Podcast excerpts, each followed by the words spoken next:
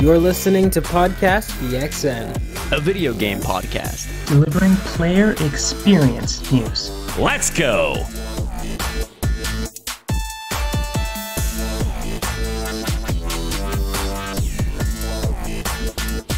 Will 343 finish this fight? And welcome to Podcast PXN episode 155. I am one of your hosts, the perennial dating app swiper from Portland, Oregon, Christian Macias, and I'm joined over Discord by the failing computer, Kentucky's number one Spartan, and PXN founder himself, Daniel Prindle, aka Dan is DTM. How you doing, buddy? You hanging in there? Not good. Not good the president of the Tifa Lockhart fan club. He is the Nintendo aficionado and artist extraordinaire at Roro. Hello, all. Let's go. And my heterosexual life partner, one of many, yeah.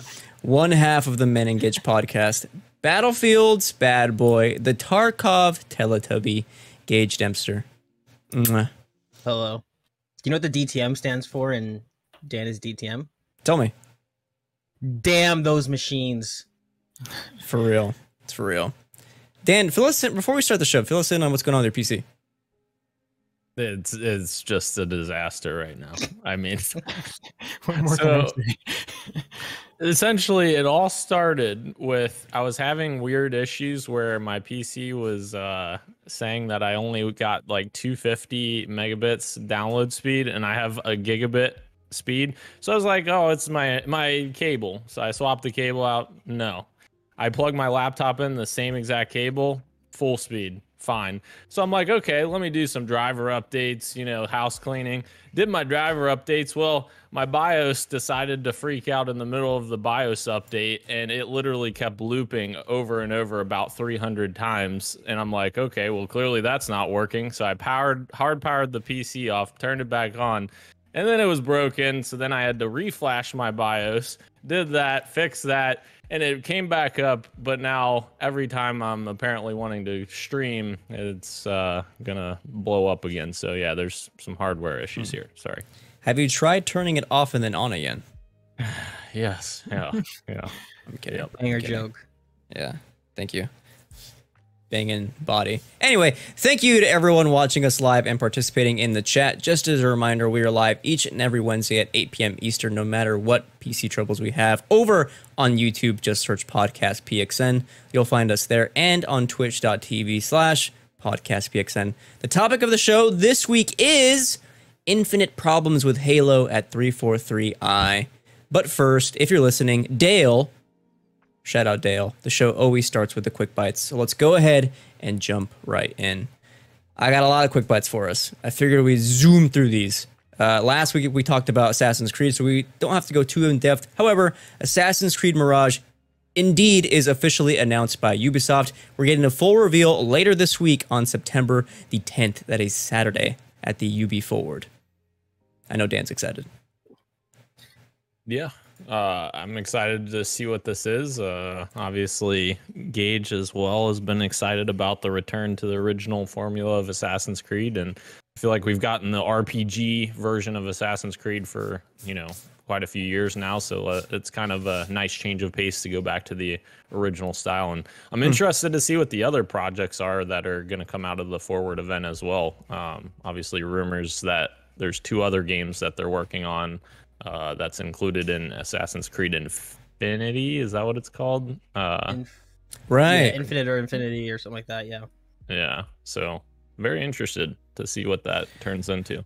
You guys will have to share this into the Twitter chat because I'll be out of town, but I'll try to keep up. Hell yeah. Moving on, for you God of War freaks, I'm included in that freak category. God of War Ragnarok gets a combat clip over at Game Informer. Don't get too excited. It's about 60 to 90 seconds of, of actual combat. They only have four minutes for the entire month of coverage over at Game Informer. Uh, quick, quick uh, question for the whole gang. Will we get an extensive look at God of War Ragnarok before release, either at a state of play or a PlayStation showcase? Yes or no? Mm, yes, I, I'm I'm putting down money on a surprise uh, Sony press conference mm. either this month or next. Mm. Yeah, agreed. I Yeah, love it. I agree with those two gents right there. Definitely. Like a nice little gameplay chunk lead into a story cutscene and then cut to Black God of War coming this November. That's exactly that. Yeah, 100. percent And you know what? 100%. Screw it then. I'm gonna say no. I'm gonna Oh. say you get a, a few, maybe a few more clips over on the blog posts, some tweets, everything else. Nothing. Damn. No God of War. Christian doesn't know what he's talking about. It's fine. That is true. I never know. Anyway, speaking of Halo stuff, 1047 Games announces they are ending feature development of Splitgate, focusing on a new game in the Splitgate universe, presenting evolutionary changes to the game built in Unreal Engine 5. I talk a lot of smack to Dan, and you know, playfully, uh, about how Splitgate bodies Halo Infinite, and then here we are, just days later after I, after I say this, where they announcing that Splitgate is not getting any more development. RIP. Very fun game. R.I.P. I'm glad they're not R.I.P. disappearing though, and that they're they're working on something new. But uh, yeah, it's Mm. okay. Right. Probably a good thing to I work think on this something came with new, the by the way. announcement that they're that they're. Uh, I think that they are ramping up for a sequel. I think it was in that uh, announcement that they said that they're just going to stop the iterative updates and go full steam ahead on a sequel. So that's pretty Yeah. cool. Which Pretty when did Splitgate come out? I feel like that was Not too long ago. I feel like a year ago, maybe a year and a half. I think that's when it got popular, but it released earlier. Mm, yes, you're right. Oh yeah. 20, Yep. 2019, yeah. Yeah. Okay. Very cool. I'm excited to see what they do next because I had a lot of fun with uh, Splitgate 1, I guess. I'm going to call it that now. Moving on. Gray Camouflage Collection revealed by PlayStation. Pre-orders are opening up for nine uh, on 9/15. You're getting a DualSense and a console cover in that gray camouflage sleek design, releasing October 14th, and a Pulse 3D headset releasing sometime in December. No release date yet, I don't think. Uh, top level thoughts on Gray Camouflage? Uh, I don't really care for it, but if you do, have at it. Know, it's funny. I saw this and I was like, even when even when PlayStation does cool things and does themed stuff, it's always so safe. Like gray camouflage, so down the middle, so down the like. It's just, yeah, yeah. It's kind of neat. Like I'm sure this will sell, but like people are like, hey, where's the Last of Us themed PlayStation? Where's the Spider-Man themed PlayStation? Where's the God of War themed PlayStation? Like here's Gray gray, camo. camouflage. Yeah. Did you want grayscale? Because that's what you get. Oh, well, uh, okay. The only thing that I know of is that I think this is an homage to the gray digital camo uh, design they did for PS4 controllers, and, and those did so well. But like, you are right. This this is this is uninspired. Absolutely, no doubt about Yeah. it.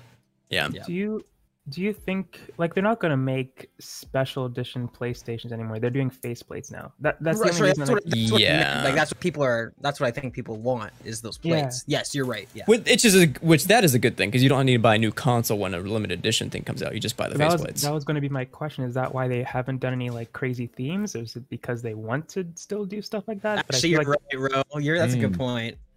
Or Could be. yeah, I don't. I, I'm I'm interested to see like later down the line if they release a Last of Us PlayStation Five and it still costs the same as a PlayStation Five, but how will they justify that when they have this as well? So we'll see. Right. Probably not, but hopefully not. I should say. Moving on.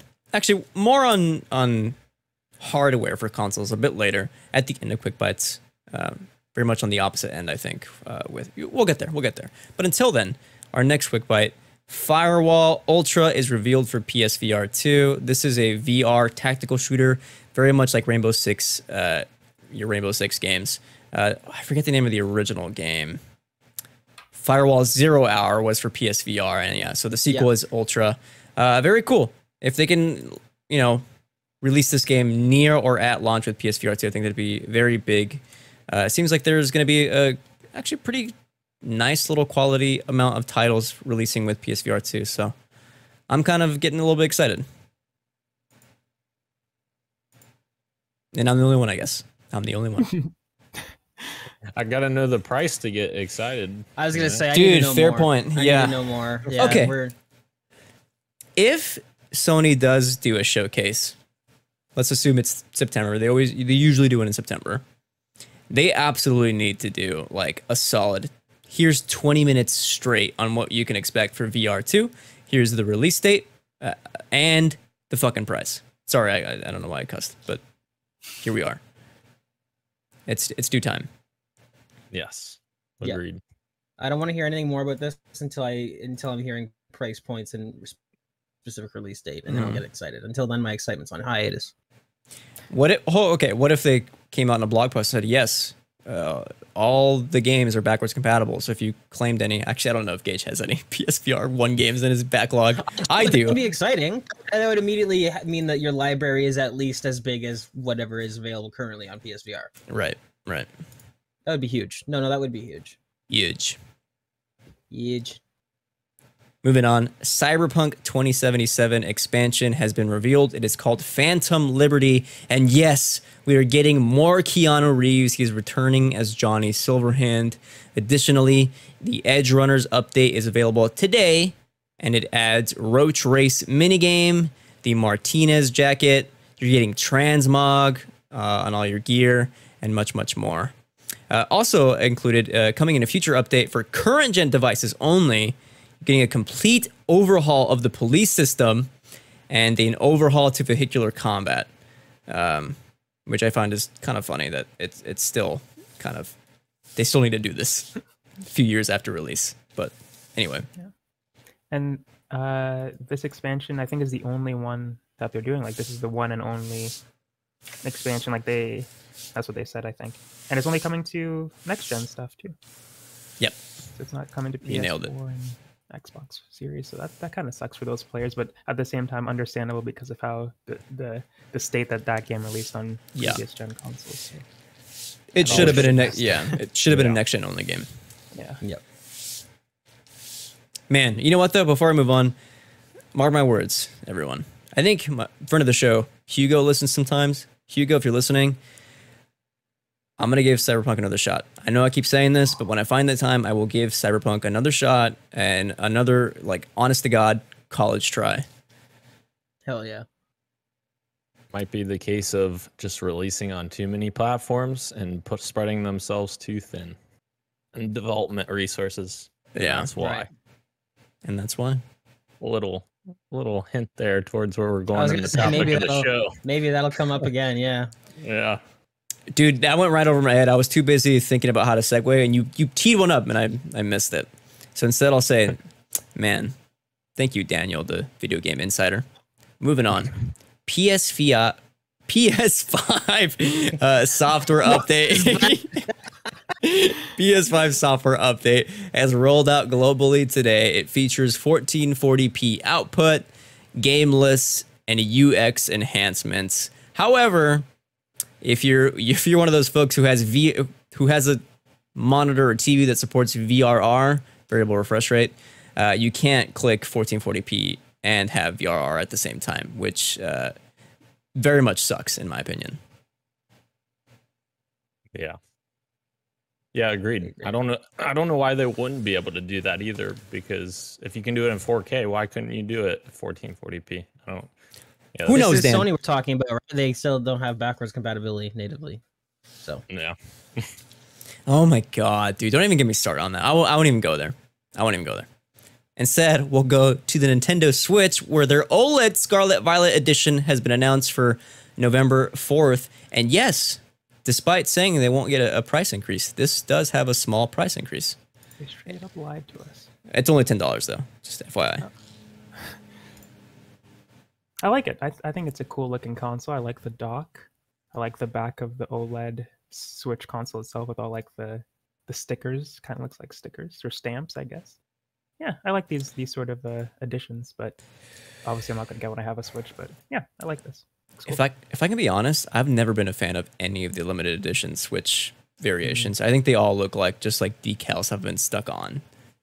I Really? think the the Animal Crossing one and the the Dragon Quest one were kind of the best one. They're kind of more low Sure. key. At least the, the back ones, it, they have like the is a little more into the the backing. It's not Mhm. poppy like these ones. It kind of blended blends in a little bit more. But yeah, I, I I know what you mean with the with the other ones. It's I like it, but yeah, it's Yeah. definitely it's out there. I agree with you, Rashan. The um the uh, Animal Crossing one was really nice. yeah. The color colorway on it was pretty sweet. Pretty sweet. Closing out quick bites, we got two pieces of Xbox news. New features uh, at Xbox. We're getting party chat suppression as an option. You can turn that bad boy on. Dan can finally pull out his Bluetooth headset. That's not Bluetooth. You can also, which I think is is fantastic. Is pretty. This is pretty freaking cool. Xbox. Shout out to you guys. You can jump straight into a game from a friend's screenshot or video clip that they shared to you. Uh, that is, I don't know how those engineers do it, but they're doing it. Pretty freaking swaggy. I will add a tidbit. Currently, that feature is only available on PC and mobile. It's not available for uh for console yet. For native console games. Engineers, you let me down. It's still For- cool. No, Sure, it's on it's, it's, it's still dope. cool. It is still Yeah. dope. Yeah, no doubt. For jumping into a game, is that what you're saying? yeah. Yes. Yeah. I gotcha. No. Yes. Noise suppression is available on console. Don't worry. I want Dan to explain this again, just on the pod for the posterity here on the podcast. You know, I just want to be able to chat with my friends while using my expensive fucking surround sound that I bought. You know, why is that so hard You know to what? That's understand? fair. You That's know, fair. You, Yeah. you bought it. You, you should get your money's worth out of it. exactly. Thank you, Ro. I won't push it Even any if we're further. going to get echo while playing with you. Exactly. Yeah, that's what noise suppression's for. You know. I missed that time we were playing games. I forgot what we were playing, but you were using those beats, and every time you yelled, it you just immediately peaked the mic. It's fantastic. That was great. It adds so much to like the comedic like delivery of everything that Dan Mhm. does. Mhm. It's beautiful. Look out, Sony! Oh, you got some competition with your Elite controller or whatever your PS controller is called. I forget. DualSense Edge, something like that. anyway, Mhm. The Xbox Elite Series 2 Core controller has been announced. It is selling at an MSRP of 129.99 US dollars. Also, additionally, Design Lab for the Elite Series 2 is coming this holiday. And so am I. That is disgusting. I Dude, you know how exciting this is? That that's awesome. They only showed solid I'm hoping that it's as extensive as the regular controller custom because the little snippet they did was just like it seems like you can only change like the base color of it and that's it. But if it is as in depth as as the regular design lab, that's huge. That's awesome. So why the fifty dollar price decrease? Well, the core controller is, uh, I think, missing a few of the features from the Series Two. You are not getting the four paddles that you get with the ser- the you know regular Series Two. You're also not getting uh, the adjustable, the additional adjustable thumbsticks. Is it adjustable? I'm sorry, no, just additional thumbsticks. I apologize. You're also not getting the carrying case and additional D-pad, uh, the standard D-pad. But if you don't care about all this stuff and you just want a cool controller, the core is an option for you. I think I'll wait and see if the core is available as an option for Design Lab. I told Gage immediately that I was like, I'm not getting another Series 2 controller because that's ungodly expensive and I've had so many issues with them. But then they announced this one and I was like, okay, it's $50 less. But if they do like a Design Lab one, that'd be kind of cool to do that. But Might I'm not well doing wait and see that, right? yeah, I'm not doing a design lab though. If it's uh the hundred and eighty dollar version, it's like nope, I ain't doing Right. that. So Too for the right. for the teaser that Xbox put out for the design lab, the only thing I'm oh my god, I scared myself. The only thing I'm seeing, um, I clicked on the video. That's why. That's different in these is just the is the color of the actual controller, not like I don't know. Yeah, which is weird because Like in the middle. yeah, Right. Just the main face. Yeah, I'm hoping that it's that's just the teaser and that when it comes out you can change the buttons and the colors of the triggers and the bumpers because that's what you can do for all the other controllers. That'd be but ideal, if it right? is just if it is just the main faceplate and that's it, that's going to be kind of disappointing, but I'm sure it'll still get a few sales. yeah. And the rubber grips, obviously, those will be black no matter what. So I Mm. think so, yeah. yeah, yeah, which I kind of like. I'm not gonna lie to you. I like that. I do. I like the two-tone look. Mhm. Yeah. That grippy. Anyway, who's hungry? You guys hungry? I'm hungry. Starving. Do Who you have wants- any man meat available? No, but I have some street meat available for you, and we Hell have yeah. three juicy items for you from street meat. Um, they're all they're all Sony centered, uh, FYI, but here we go nonetheless. Metal Gear Solid remasters coming soon? Question mark? Question mark? According to Rhino the Bouncer, Konami is set to reveal remasters of Metal Gear Solid 1, 2, and 3 at the upcoming Tokyo Game Show 2022. quote according to various trusted sources unquote. Which to which i say source? Trust me bro? That's not enough. That's not enough for me. No, I, I, I'll see I've it Never heard of this man. yeah yeah. I'll see it. Oh sorry. I'll believe it when i see it is my take. Right. Would it rock though oh my god dude oh my god When, when they say remasters, are you guys so are you guys wanting the Resident Evil 2? no that's a, you that's a want- remake you know what i mean Okay, so I mean, again, sometimes people use them interchangeably. Are you are you guys wanting remasters or are you wanting remakes as a Metal Gear Solid fan? just fucking on my PS5, upscale to like 4K or whatever, running smooth, just like the the the, the same exact game, just upscaled, but Okay. playable on my modern devices is all I ask for. Okay. Okay. And in my opinion, this would be sweet because Konami, like you know, the licenses, whatever, like they took them off the storefronts. They said they're gonna put them back on at some point. They still are not up. What a swaggy way to come back and be like, I don't know why I said swaggy again, but here we are. what a way to come back and be like, hey, we aren't just putting these back up. We're putting them back up as remasters. That would, I would kill. That would kill. Anyway, Who, Move it- Who? What? Who would you kill? Moving on. I'm not. I'm not gonna go down this road. Road. Um, holy Master Chief. Anyway. Sorry, Dan. Moving on to our next street meat. Spider-Man 2 gameplay soon. Inshallah soon, right? This comes from this. This is an even dicier one, uh, but it's been re- it's being reported on by by bigger outlets. So I I, I got to put this one in here. This comes from Millie A. Millie A. Mand uh, on Twitter. S- s- who tweets Spider-Man 2 on PS5 is exceeding expectations for Marvel higher ups. Fluidity and visual punch is striking, according to an employee at Marvel, and the gameplay is set to be shown very soon. Mayhaps at the Disney slash Marvel event that is right around the corner. Who knows? Interesting. Whoa. Who knows? I hope so. Man, Yeah. I want to see this game so bad. I want this game so bad. Yeah, I would love to see some gameplay of this soon. I would love to see how they tackle Spider-Man and Miles both both Spider-Man, I'm sorry, in the same Nice. uh like universe fighting together. I'll see. I, I would love to see how that, that works. If it's co-op or if it's like you're switching between the characters on the fly, like uh GTA for worse example, but yeah, that would be cool to see how they handle gameplay for this. So I hope That would be an inter- it is soon. That would be a really interesting uh, gameplay mechanic if you're just like swinging around and then you can just hold down on the D-pad and just switch seamlessly Switch to to- yeah. switch to your Mm. spider people. Yeah, that Yeah. sounds awesome. I'm excited for the combat with these two. Like the first thing I thought of was like Arkham City when you'll have those moments where you're like fighting s- like a group of enemies with you know maybe uh, Nightwing is with you or whatever, and like when you do a finisher, like you'll do one together with them, and right. like, like that would be so sick with two Spider Men. Yeah, I can't wait.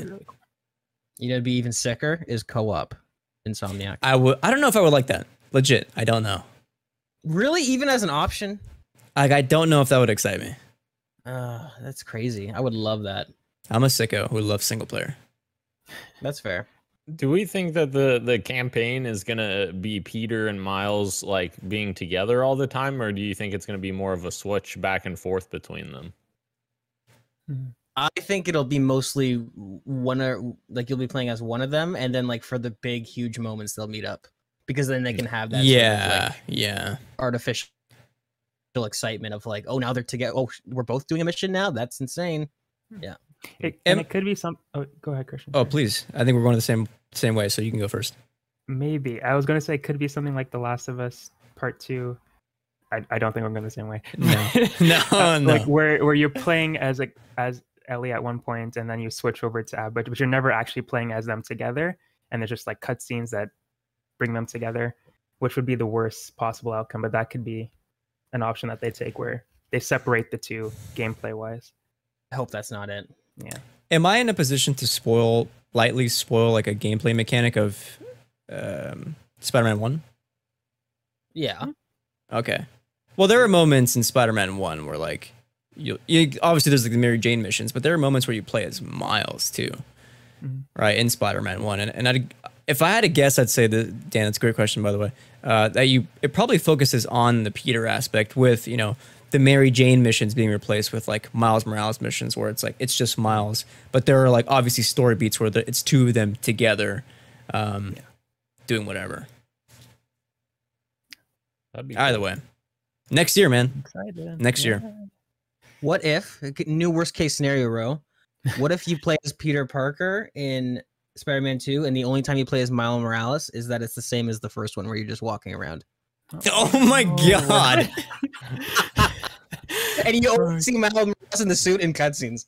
oh my god. No, they wouldn't do that. They couldn't do that. I got another one for you. That'd be amazing. You ready? What if what if Black Cat was real, and she lived in Oh. Portland, Oregon, Oh and, she, wow! and she knew about me, and she kn- yeah. Oh. She's my neighbor, no. but like she never talked to me. I just looked at her and I'm like going outside to do laundry. We're veering into After Dark territory. Uh oh. That's true. Yeah.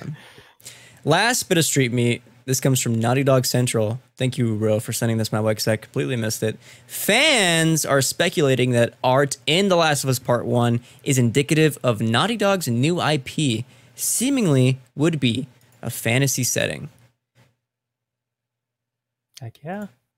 I, I I really hope so. Like I, I said when I shared this the first time, they did something similar for The Last of Us in Uncharted 3, where they had like a newspaper clipping hinting at like the the outbreak. So it would be and, and again this this artwork wasn't found in the original game. So it's it's interesting that they decided to add this um, when they, they didn't have to. They could have just upres the the posters that already existed. Sure. They decided to make new art and I don't know where this is in the game, but it, it is interesting that it's all together on a like a vision board. I don't know if it's some maybe it's someone's bedroom. I'm not I'm not sure. But um Right. also It in- looks- in Sar- It looks like the university section, I think. okay. Yeah. I think. Sorry, go ahead.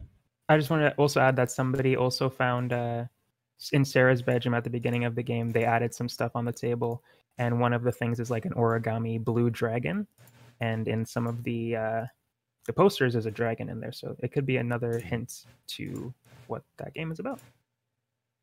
That's pretty cool. I definitely, I definitely think this is an intentional tease, because uh, the thing that got for me is that I saw a couple of pictures floating around of just the posters. When I saw the full image, the fact that there's the Naughty Dog sticker right below it all on the wall, there's there's like a little sticker bomb Naughty Dog thing right underneath that, kind of puts it all into one little package for me. Where I'm like, okay, Wait. this is kind of Is the Naughty Dog sticker not. Wait, that's, That's in the- game. that is in game. No, that's the tel- that's the Telegram uh, account because it's That's what I thought. Okay, Naughty, that, that's what I thought. Naughty Dog Is it? IR. Oh, Yeah. Okay, I Yeah. definitely thought that was in game. In which case, I was like, "There's no way that's not a tease." Yeah. Okay, that's my bad.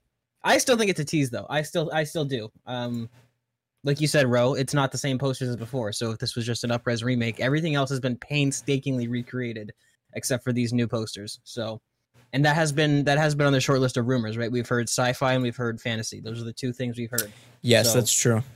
Um yeah, this this this is exciting. I would love to see them go in a completely new direction. I'm very and with how gorgeous their games are already, like oh my god.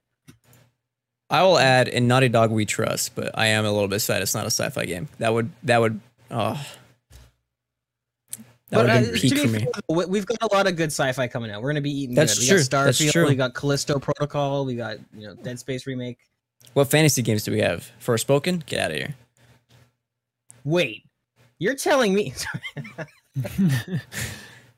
Oh, He's God. right behind me, isn't he? It's the news. It's the news of the week. Let's talk about VR. Dan sent this over in chat today. Thank you, Dan, because I missed it as well. Meta is expected to reveal a new Quest headset at its Connect livestream on October 11th. This is huge. Uh, one, because we've known about a, a new Quest forthcoming for quite some time, which didn't know when. But it's even bigger because they just increased the price of the original uh, Quest 2. What are, what, are, what are your thoughts on a potential Quest 3? What that price point could be, what it'll even look like, etc., etc. Um, almost. Oh, Go ahead, Dan. Go ahead, Dan. Well, I was just gonna say, I almost wonder if they increase the price on Quest Two just to prepare for this, so that they can set the price for Quest Three at that new price. Is what I'm speculating. But maybe th- that would be kind of crazy because then a month and a half later, they're gonna, you know, what reduce the price again of the Quest Two. I don't, uh, I don't quite know, but Mm-hmm. I feel like that might lessen the blow if they're like, "Hey, this is the same price as our current Quest," even though they just increased the price of it. But Right. I, I I'm gonna I'm gonna go with the crazy theory here. All right. Tell me. This might be me overanalyzing it. But judging at this picture here, I've noticed that there are no eye cups when it- you got the you got the Zuck looking at his you know looking at his people his androids on the on the on the thing there. I almost wonder if they increase the price on the Quest 2 because the Quest 2 is going to be more powerful than this, and this is going to be an even more accessible, um, uh, lowered price, trying to get even more people into the metaverse because they are pushing that so hard. I'm, I'm looking at this and I'm like, th- like especially think of everything we've seen about the PlayStation, PSVR 2, Vive, and even Quest 2. This does not look. This looks budget to me. Like if you're looking at this picture, like this does not look like the next step forward. This looks like we're coming in with a new access, even more accessible headset, coming in at an even lower price, and it has you know it's just the bare bones sort of thing. I don't know. That's what I got when I first looked at this. But please tell me if I'm being Do crazy. do we know if that's actually like a tease for the next quest, or is that just like a an old image that they're just using as a placeholder? Because this is this, um, this is the tweet re- in reference uh, to what Gage is talking about. It's from the Game Awards uh, account. Yeah. Yeah, I, I was wondering the same thing, so I started searching it while you were talking, and I can't really find that picture. Uh, To me, that looks like a new headset. I don't think I've seen that before. yeah, it's possible. Uh, oh, but I am looking at CNET that says Meta's next VR headset is coming oc- in October. What we know about Meta Cambria, aka Quest Pro, is what it says. Okay, Quest Pro. That doesn't So- Gage is on something because I mean, granted, we don't know details, but like just bit, judging off this one tease, this doesn't seem as pro as my Quest Two because I I, I can almost see like the corner of his eyes. Like that doesn't what I'm scream. saying. It's that very doesn't scream strange. immersive to me. Look, to me, this uh, seems like a pick up and go sort of like this is the VR for the person who's only got 15 minutes to play VR. You just put it on your head. So look at the chat, what I just sent you guys, because it looks exactly like this render that's on CNET, and uh, it looks really wonky. it's like like it is weird looking. I'm very uh, here. I can put it in the dock actually, right above Christians Okay. here. Yep, I see it. Uh, but yeah, I'm like, what the hell? That's Huh. weird. That does It's look it's like, it. Ski goggles. Yeah. But uh, yeah, like you were saying, if you just like look to the right a little bit, you would see his pupils, and you could like look out at like out of the Yeah. look out of the glasses.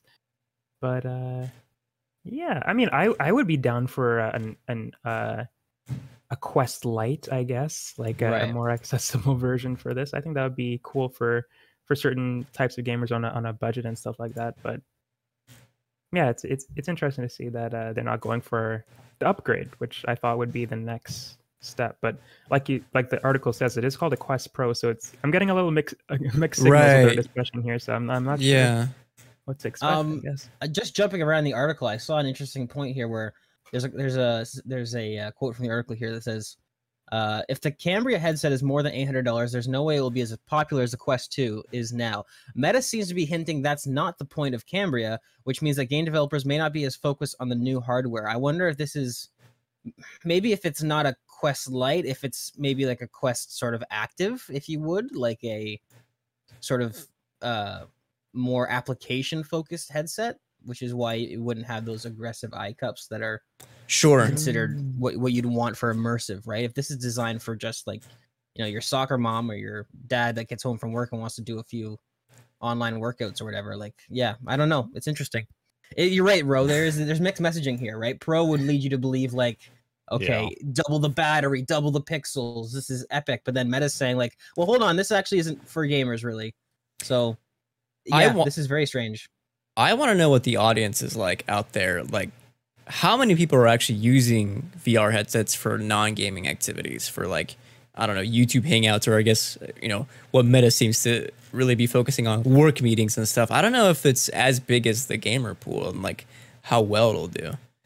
Maybe not, but the active might be like the, like I a lot of people are into the whole boxing and rock climbing and stuff like that. Like maybe that That's has true. a decent market share, but yeah, we don't really know stats. That's a good point. You know, that's funny. I'm saying this when I, and I'm just scrolling on, on Twitter for Quest stuff, and I'm seeing a video of someone uh, using uh, a Quest to learn how to play the piano. It's like telling them where to look on the piano, like what notes are coming up. So That's Wow. pretty cool. And the market might be out there. And the quest teach me how to love. No, but I can. Yeah. Moving on. How long will Call of Duty be multi-platform? Question mark. That is the big question. Uh, this is uh, spawning from a from an article from The Verge uh, that was posted late last week. Um, Phil Spencer wrote in a letter to Jim Ryan back in January saying that Call of Duty would still be available on PlayStation several more years, quote unquote, beyond current Sony beyond the current Sony contract in place. Uh, as we've come to find out today, several more years isn't actually that much longer. As Jim Ryan tells GamesIndustry.biz, Phil only offered three more years beyond the agreement, calling the offer quote inadequate on so many levels unquote. Jim, you are lucky you are getting three additional years. I, I would say. Yep. Can we just take a step back, regardless of how you feel about whether or not it should be multi-platform? What an incredibly unprofessional thing to do. That to me, this kind of seems like Jim Ryan really wants to keep COD on PlayStation, obviously, because they get 30% off of the bajillion copies that it sells every year. But this to me almost seems like they he wants to stir the hornet's nest and get some drama stirred up to sort of pressure Xbox into this because for him in, in his response he says like oh i feel that this was supposed to be private but phil talked about it i mean he talked about it in a very professional like yeah we're hoping to keep uh cod on uh multiple platforms. We're hoping to extend the thing beyond. It wasn't like he aired their dirty laundry or anything like that. Like it was very much pr speak. So for jim ryan to come out and say this it's very i don't know. This was kind of sleazy i thought. I thought this was really sleazy uh sleazy uh nonsense from from Jim to be honest. I'm not a huge fan of this. Um, go ahead, Dan. The thing I was thinking of just a little while ago is at the end of the day, Microsoft wants money. So, like, if Call of Duty Yeah. is still selling very well on PlayStation three years from now, they're going to keep it on PlayStation. Like, I don't see them taking it away if, you know, it's still selling 15 million copies on PlayStation 5, personally. So, I, yeah, I have some numbers for you. sure. Sony was Activision Blizzard's largest customer in 2020, accounting for 17% of its sales, or roughly approximately $1.37 billion. Uh, in contrast, Microsoft uh, was the fourth largest customer behind Apple and Google for 11% of its sales, or 890 million. So, I mean, of course, this is this is from 2020, so numbers may have changed, but uh, it seems like and it's not just Call of Duty, but Call of Duty is the biggest Activision product. Uh, I'd, I'd argue one of. By a lot. No, no, absolutely by a lot. That's not even close. Uh, this would probably most def- most definitely hurt uh, PlayStation peeps if they did lose uh, Call of Duty completely, which I don't think will be the case. But we'll have to wait and see. No, because that's the thing. Once Xbox owns it, it would hurt Xbox Yeah. to not to not miss it on those Mm. sales, right? And Yeah. I want to bring up something that uh, Gene Park over at uh, Washington Post brought up because he he got a really good tweet to this too, where he was very very critical of, of Jim Ryan, but he was saying that this is this probably this three years that he pitched him. It's probably a rolling deal that they have similar to to Minecraft, where yeah, we're only promising you three years, but on you know two and a half years into it, they'll re up the contract for another three Mm. years. Like that is probably how this was going to go. And I do want to take a step back. It's it's hard to separate it because I mean we're also invested into the world of video games. We talk about it, all that stuff. If this was any other industry, this would be extremely out of the ordinary for a major rival to be like, "Yeah, yeah, no, don't worry, we'll still give you access to this product that you want, that that everybody wants." Crazy. it, it is it's nuts right so everybody's kind of saying it, it's funny for me and maybe that's where my bias is is to people sort of siding with jim ryan on this or sony on this where i'm like well this wouldn't happen in any other industry like you would expect if you're paying 69 billion dollars nice to keep activision blizzard that you would want to keep your product like I don't know if if GM bought Mitsubishi for sixty nine billion dollars, they wouldn't be like, yeah, Subaru, you can actually still uh, use Mitsubishi parts. That's fine. Like, no, in no other industry would this ever happen. So yeah, I, I feel like I feel like it's not gonna go anywhere. But Jim Ryan, you gotta settle down. All right, Settle down. Jim. settle down, Jim. There is also the additional factor that uh, Phil is in the middle of, of acquiring Activision. He's got to be really careful with whatever words he puts out. Uh, Mhm. He's got that lawsuit, and is, I think it's in the UK. Is it in Europe, or is that also here? Yes. No, no, it's, it's it's UK. UK. The UK is is the one that's really sort of scrutinizing the deal. Re- Oh, regardless, yeah. he, he. I mean, we just talked about an article where he was talking about choice a lot, right? Or sorry, I'm, I'm confusing this. We didn't talk about it here. That was on Easy Achievers. I'm because I listened to Dan talk about this. Shout out Easy Achievers. Uh, but yeah, uh, like, will Call of I mean, age old question, age old, but like a few months. Will X Call of Duty come to Xbox Game Pass? And is Yes. that the illusion of choice that you're getting there, right? Like the incentive is like, yeah, it's still on PlayStation, but if you're on the Xbox platform, you're getting it as part of. Uh, if you're on Game Pass, you're getting it for free. and I, I feel like in my mind that's fair, quote unquote, to sort of, again, well, fair would be for them to take the thing that they own and just make it exclusive. But if you want it to be fair and what we what we want as the consumer, I feel like that's totally fair. And I think it will come to Game Pass, and I think that's when we'll see the Game Pass price hike. Price hike, sorry, that is long overdue. Uh, because um, obviously nobody wants to increase price; it doesn't go over well. But as somebody who uses Game Pass regularly, that thing is extremely underpriced. Um, dude, so- dude, I, I didn't include this, but like, we say this, but they're also releasing a family plan, which is like astoundingly way cheaper for people to Yeah. just squat up that way. Right, absolutely. Which is why I think that once they have that family plan out there and people go, wow, this is even a better deal. And then they add a bunch of, you know, the entire Activision Blizzard uh, backlog and future games day one releases, I think that's when they'll be like, okay, see, look at how much we've given you. Now it's fair for us to increase the price, which I think is totally fair. Um, so yeah, I think all these games will absolutely come to Game Pass, and I think it will come with a price hike.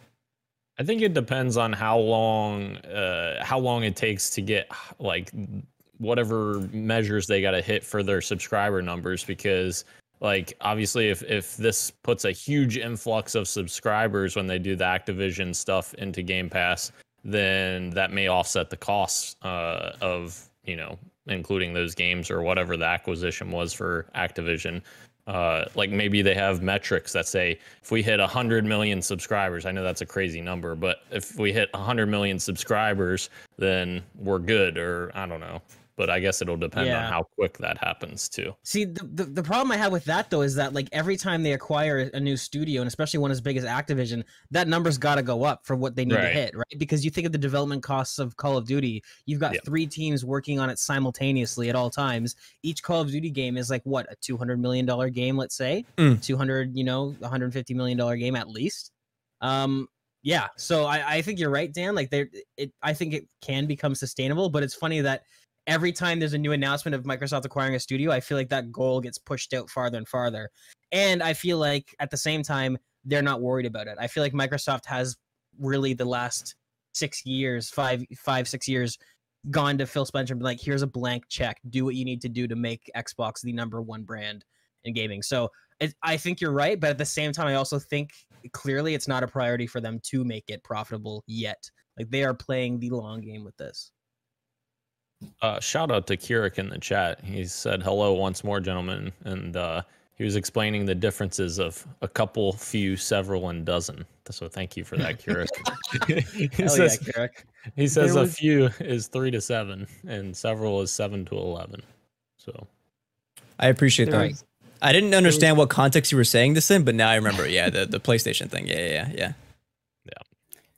Um, there was also a Tom Warren tweet that came back into circulation after this news came out, and it, and it featured a, an interview where somebody from who represented Microsoft was uh, on CNBC, and they were discussing how they want their games to be on other platforms like Minecraft, and they want this ac- acquisition to be similar to that, where they want Call of Duty to be on PlayStation and potentially on Nintendo consoles. We want these games to be everywhere as much as possible. This is back in February, so things can change.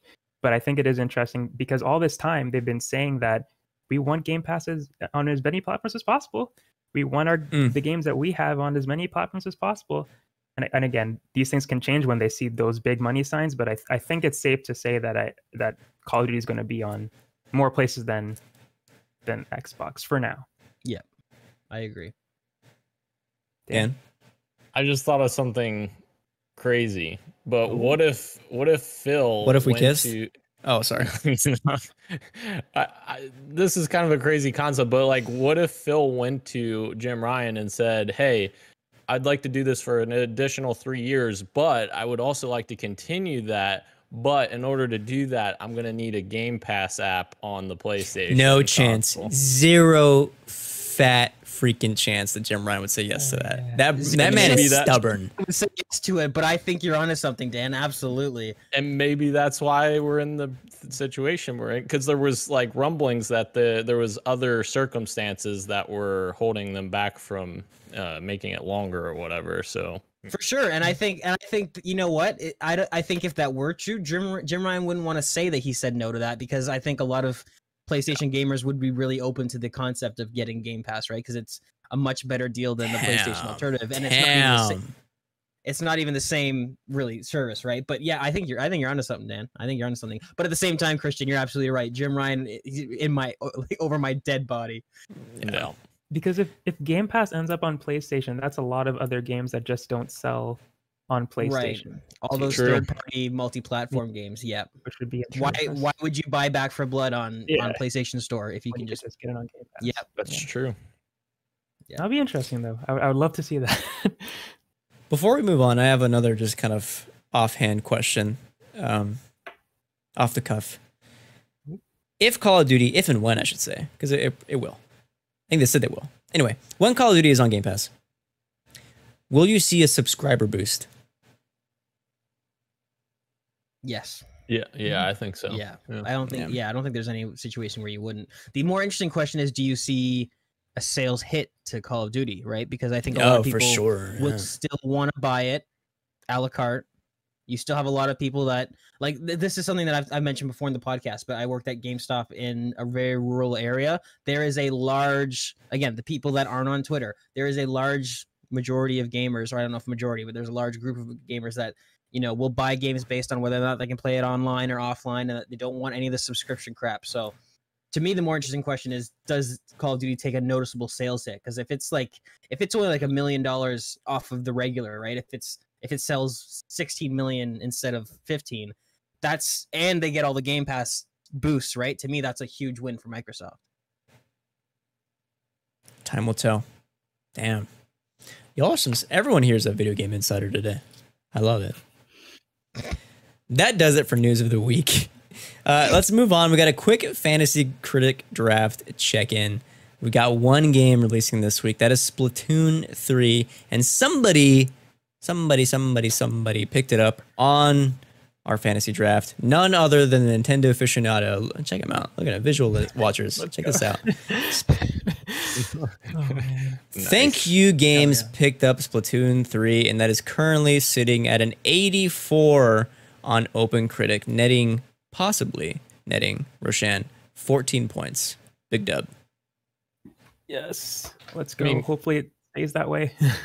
Can we just talk about how Ro is quietly like climbing up the the pole here in Oh, yeah. in Fantasy Mm. Critic? You know, Yeah, let's talk about Let's that. hope. It's like I said, my me and Ro are fighting for second place. What am I at right? Oh, 14 points. That still won't get me. Oh, well, it will get me to 100, right? Or no, it won't. No, it won't. No, it'll get you at 90. 90. Oh, yeah. Yeah. I gotta getting say, there, getting there. I just want to break 100. I, I cannot believe Dan blew through every single cent of his budget. He's at zero dollars.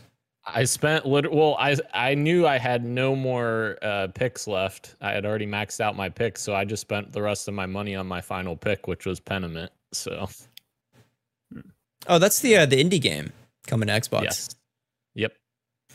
And it's been getting good good previews. Yeah, I hope it gets delayed. Jeez. I'm kidding. I'm kidding.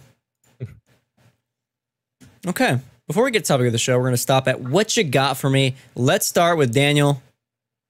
Yo, I've been playing me some The Last of Us Part 1 and it's actually uh it's very interesting. I played like 2 hours uh, of it and I've as I've told you guys before, I have very little memory of it even though other than I love the game because I haven't played it since it came out in 2013 on PlayStation 3 So nine years ago, uh, my memory is not the greatest as it is. So that's a trip for me to remember. But having a lot of fun with it thus far. Uh, the opening, it's interesting, Christian. We were talking about this. Uh, the the opening um, uh, cinematic piece, whatever you want to call it, didn't hit me as hard because of me knowing the outcome. Which the first time I played it was like super emotional and uh, I was a wreck. Uh, the second this time playing it, I was like, okay, I, I totally. It's still probably a fantastic experience for someone Right. playing it for the first time, but it lessened the impact for me, I guess, the second time.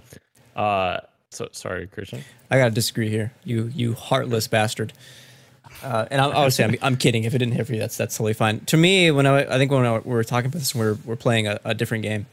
Um, I think it hit really hit different for me, and I'll I'll, kind of, I'll be spoiler free as possible. Like knowing that outcome, I was able to like take on that game in a different way where I was like really focusing on the performances this time around and seeing like the emotion that those performances were giving me was like I was mentally preparing myself and failing v- earlier than previous uh, times I've played this game.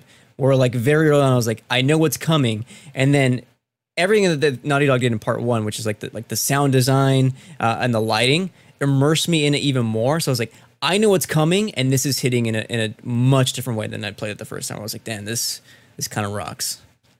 Anyway, Right. sorry, Dan. No, no, that's fair.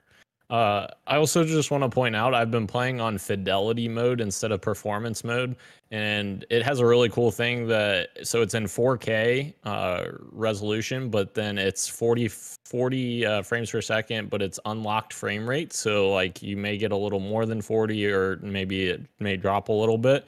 Uh, and I feel like the experience has been very good. Like I've I've been very positive with it. The responsiveness of the controls feels really good at that um, level, which I'm wondering if they're doing something like what Ratchet and Clank did, where uh, the controls actually respond in uh, 60 hertz or Right, polling rate, yeah. Like it's kind Yeah. of like a yeah. but the actual on screen is uh, set to 40 but yeah it's it's really great actually and it feels a little bit more cinematic i I feel like because uh, Yeah. that was i think one complaint i had from going from the last of us on ps3 to ps4 they did the 60 fps mode on ps4 which in theory sounds great but then i, I started playing left behind and i was like man this feels too crisp because like it, loses some of that cinematic uh, flair i feel like so Dude, uh, but yeah I could not agree with you more. Uh, I did play the remastered version. I did one playthrough of it, um, and I didn't like it as much. I mean, it, it played better, obviously, like smoother. But I think I ended up switching, or I don't know what I did. But yeah, there's something to that. Like, granted, I know there's frame rate dips and whatever, and it's not the smoothest, but it is closer to like 24 frames per second, which is what film cameras are, are filmed at, right? And it does give it that cinematic feel that I think is lost when you boost the frame rate. Anyway. You guys ready for this? Yeah. Tell me. When this game comes out on PC, I'm gonna play it at 120 frames per second. I'm gonna be Hell running yeah, around as dude. dr- I'm gonna be quick. I'm gonna be quick sniping, slide slide canceling all over the place. Oh, I I'll I'll save it. I just remembered something. I got really That's excited all I for got. this. Oh, you didn't That's- play anything else, Dan? Uh, oh shit! I completely forgot. Yeah, we did play the greatest video game of all time, Halo Well. Three, which I'll let everyone else talk. Well, I'll let Christian and, and, and Ro talk about because they haven't played it before. So, yeah, Yes. greatest That- video game of all time. That is PXN's greatest greatest video game of all time. 2000's video game of all time. Two It's thousand exclusive. Greatest Exclusive. Exclusive. Yeah. Yes, that's true. We're down here, boys. Beating out Halo Two and Only because I wasn't 2. there. Ro, what you got for me? Um, I have been playing yes, Halo Three, the PXN's greatest exclusive to the 2000s. Um, yeah, I enjoyed this one a lot more than. Shouldn't say a lot more. I enjoyed this one more than Halo 2, and the gameplay is what I liked more. But the story of Halo 2, I think, is better and more entertaining and interesting than Halo 3. But the gameplay itself is starting to, you know, feel not dated to me. I, I had a good time playing this with the boys. Um, there was a, a level at the end that I completely just ate the, ate the dirt on, and I, I got to watch it. But Christian was playing it, and it felt like I was watching like a cinematic almost. It was like it was good. It was good stuff. Good gameplay from Christian at the end there. But um, yeah, it was it was a fun game to play. I love the vehicle combat in this one, all around good times. So I'm excited for I guess Halo Four if we're not doing OD- or Reach. Is it Reach next? If we're not doing we're ODST. definitely, do- we're OD definitely doing ODST. Yeah, Okay, it's ODST so next. I guess yeah. ODST is next then. So I'm excited for that to see if there's any even more improvements. I, I, I assume those two games are pretty close together in Yeah, release. two, yeah, two years. Yeah, Years two years. So maybe maybe it won't be that crazy, but I'm excited to play it because I've heard the story for that one's really cool. So hype for that one. I played Xenoblade Chronicles 2, which is a game that I've been putting off for quite some time, and it's finally clicking. I'm enjoying it so far. Uh, the map is horrible. I have no idea Oh. where I'm going. Some sometimes, like there's like there's like quest icons at the top.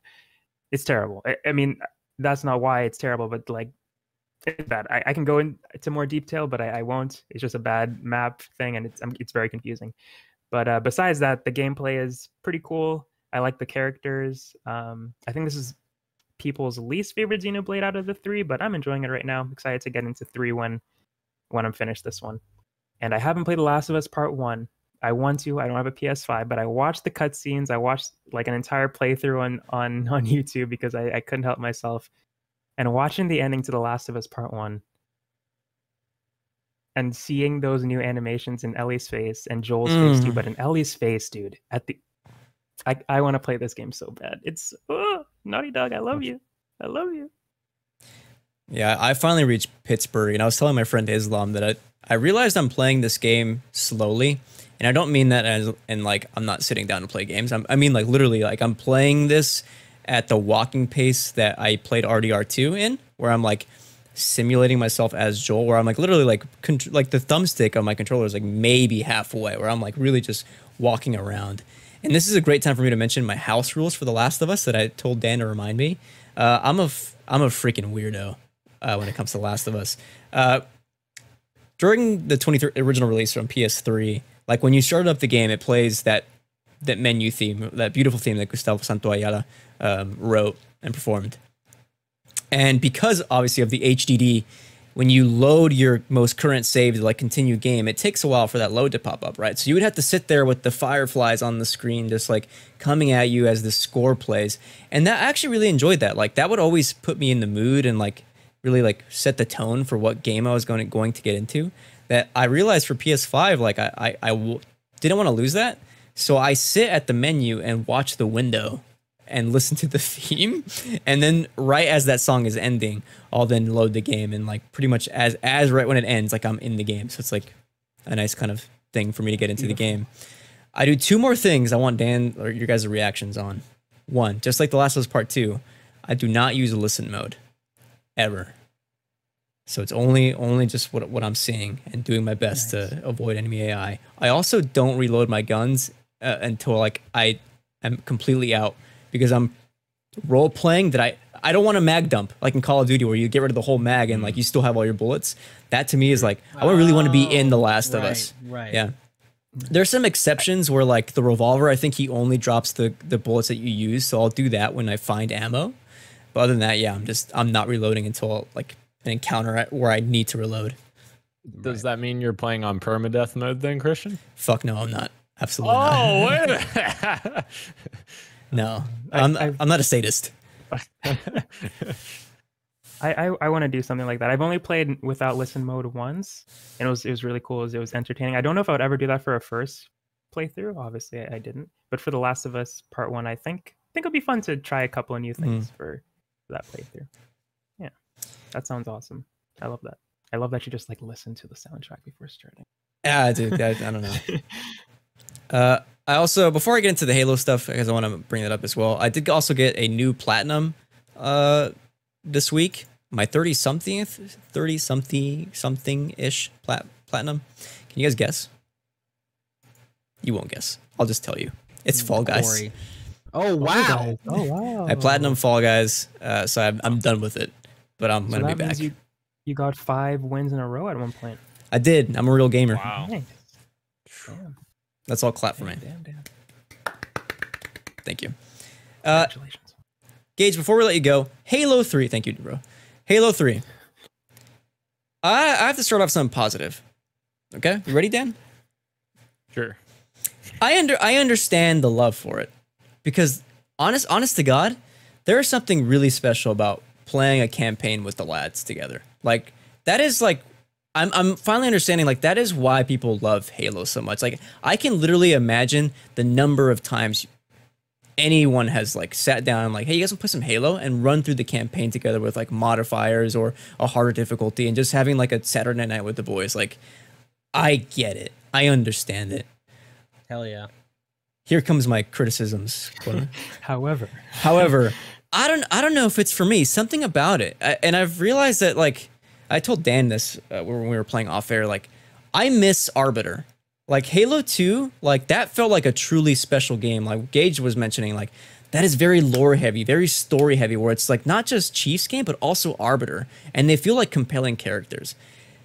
I never felt that in Halo 3, where like that was gone to me. Granted, I'm playing with with friends, so like I'm missing that, right? I know, Dan. I'm sorry, but I I never felt like that pull for me to like really, really, really care, and that that kind of sucked. And that's why I think for me, like Halo 2 gets the edge over Halo 3, despite Halo 3 having better gameplay, moment to moment gameplay.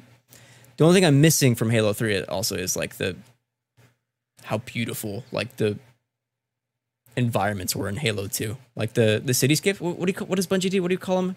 Oh, Can't remember. Skybox. The skyboxes are are Yeah. phenomenal, dude. And some of those moments in Halo 2 were inspired. Yeah, Bungie. I mean, that, that, let's just shout out Bungie in general, right? Because somebody brought it. I think it was Rashan brought it up that in Destiny, it's the exact same. Like Bungie, just for some reason, their art department, when it comes to skyboxes, they just know how to make it, and it's such a small thing that, like, I'm sure a lot of gamers will overlook or not even pay attention to. But like you said, Christian, when it hits, it hits, and there are certain Mm. things in in Halo 2, like High Charity and stuff like that. High charity, dude. absolutely gorgeous like and it just kind of yeah immerses you in the world so yeah shout out to bungie for their for their skyboxes because they're nuts I will also say, you said you weren't influenced, but I feel like you are a little bit influenced by the the remaster of Halo 2 as well. Because yes, Bungie's skybox is phenomenal throughout the entire series. However, comparing OG Halo 2 skyboxes to Halo 3, Fair. very big difference. Fair. But uh, yes, I, I completely agree. Bungie did great work with skyboxes. The- now sorry go ahead the o- the other thing I was also thinking of that I didn't mention is just like there are like I, I mentioned this briefly like there are inspired moments that it like did stick with me in Halo 2. Um, the one in particular was uh, granted maybe it's a little bit repetitive, but like going through those those like vertical hallways uh, of the library with the like 2001 A Space Odyssey esque music, like where it's like really haunting. That is truly Oh, like yeah. ins- an inspired level. Like I remember that moment and like it was great. I was getting a little spooked out just playing with Gage. Granted, I had a gummy, but whatever. And and I- and I missed that in Halo 3. But anyway, right now uh, just i mean dan i know you and i have talked about this a million times but it's just as now that we're getting you know fresh perspectives it's kind of sparking things in my brain i i'm almost kind of articulating and thinking about why i like halo 2 more than halo 3 and christian i want you to maybe tell me if you got the same vibe but i feel like with halo 3 again still a good game. And as dan and i have said multiple times like they're very close. It's it's you know this number one and number two for for dan and i which one would we like better? But for halo 3 hearing you talk about it i feel like the reason i don't like halo 3 as much is that the entire game feels like a third act. Like especially playing it back to back with halo 2 Yes. right? Halo 2 you get all that sort of plot development and like you said you get that character with the arbiter and there's reasons why the arbiter is not as featured in halo 3 and that's because fucking man babies ruin everything. But um yeah the entire game kind of feels like a third act. Like there's not a lot of lore. It's just kind of like you're going from one thing to the next and in a video game format i think maybe that's why it doesn't work for me is that the third act is you know it's six hours eight hours however long it was when i originally played it for the first time whereas like you said in halo 2 you it's kind of giving you reasons to care because you're Yeah. developing the plot and then halo 3 if it were a movie it would be the last you know 30 minutes of it but it's not it's an entire game so it kind of feels like you're just sure. going through it. And we were talking about the pacing, right? When you were playing it, like the pacing is nonstop in Halo 3. Like it's very little time to rest, very little. Like you got a lot of cutscenes in Halo 2 of people sitting down and talking and having meetings, but in Halo 3, it's like, okay, we need to go do something right now. What are we gonna do? We're gonna do this. Okay, let's go do it. Dan, I but think that please, yeah. You're, I think you're actually spot on with that assessment Gage. I I would agree that like Halo 2 is like a part one, Halo 3 is part two. I, I think that's a really good analogy, and uh, they actually handled a part one and part two properly, unlike Naughty Dog, because they you haven't even finished the game. You can't even they say that. killed because they killed main characters. No, this isn't a spoiler. They killed Okay. main characters from a character that was established in part one. They didn't just randomly show up a part a new character in part two and say, "Here you go, kill this guy real quick that you love and freaking adore so much." Here's my here's my response. Get over it. Keep playing it. Cause I played three Halo games already. That's fair. That's fair, Dan. That's a fair deal. The Halo games take like what four or five hours to. But he's complete. playing seven of them. That's true. Mm. That's true. That's true. Uh, we're, we're- before you finish out, Gage, I do want to say like I haven't gone yet. that's what I'm saying. So what what did I say? Anyway, whatever. Two, I want to reply to you as well. Halo 2 for me isn't afraid to be sci-fi, and that's what I found really cool about it. Where I never felt like it, Halo 3 gets the time to to really dive in that. I mean, there obviously it's a sci-fi game. Like the gameplay uh, is obviously very sci-fi, but in terms of story, I never felt it, and I missed it. Right. In Halo 3, you mean? I missed it in Halo 3. Yeah, I li- I enjoyed it in Halo yeah. 2. Yeah, yeah, yeah.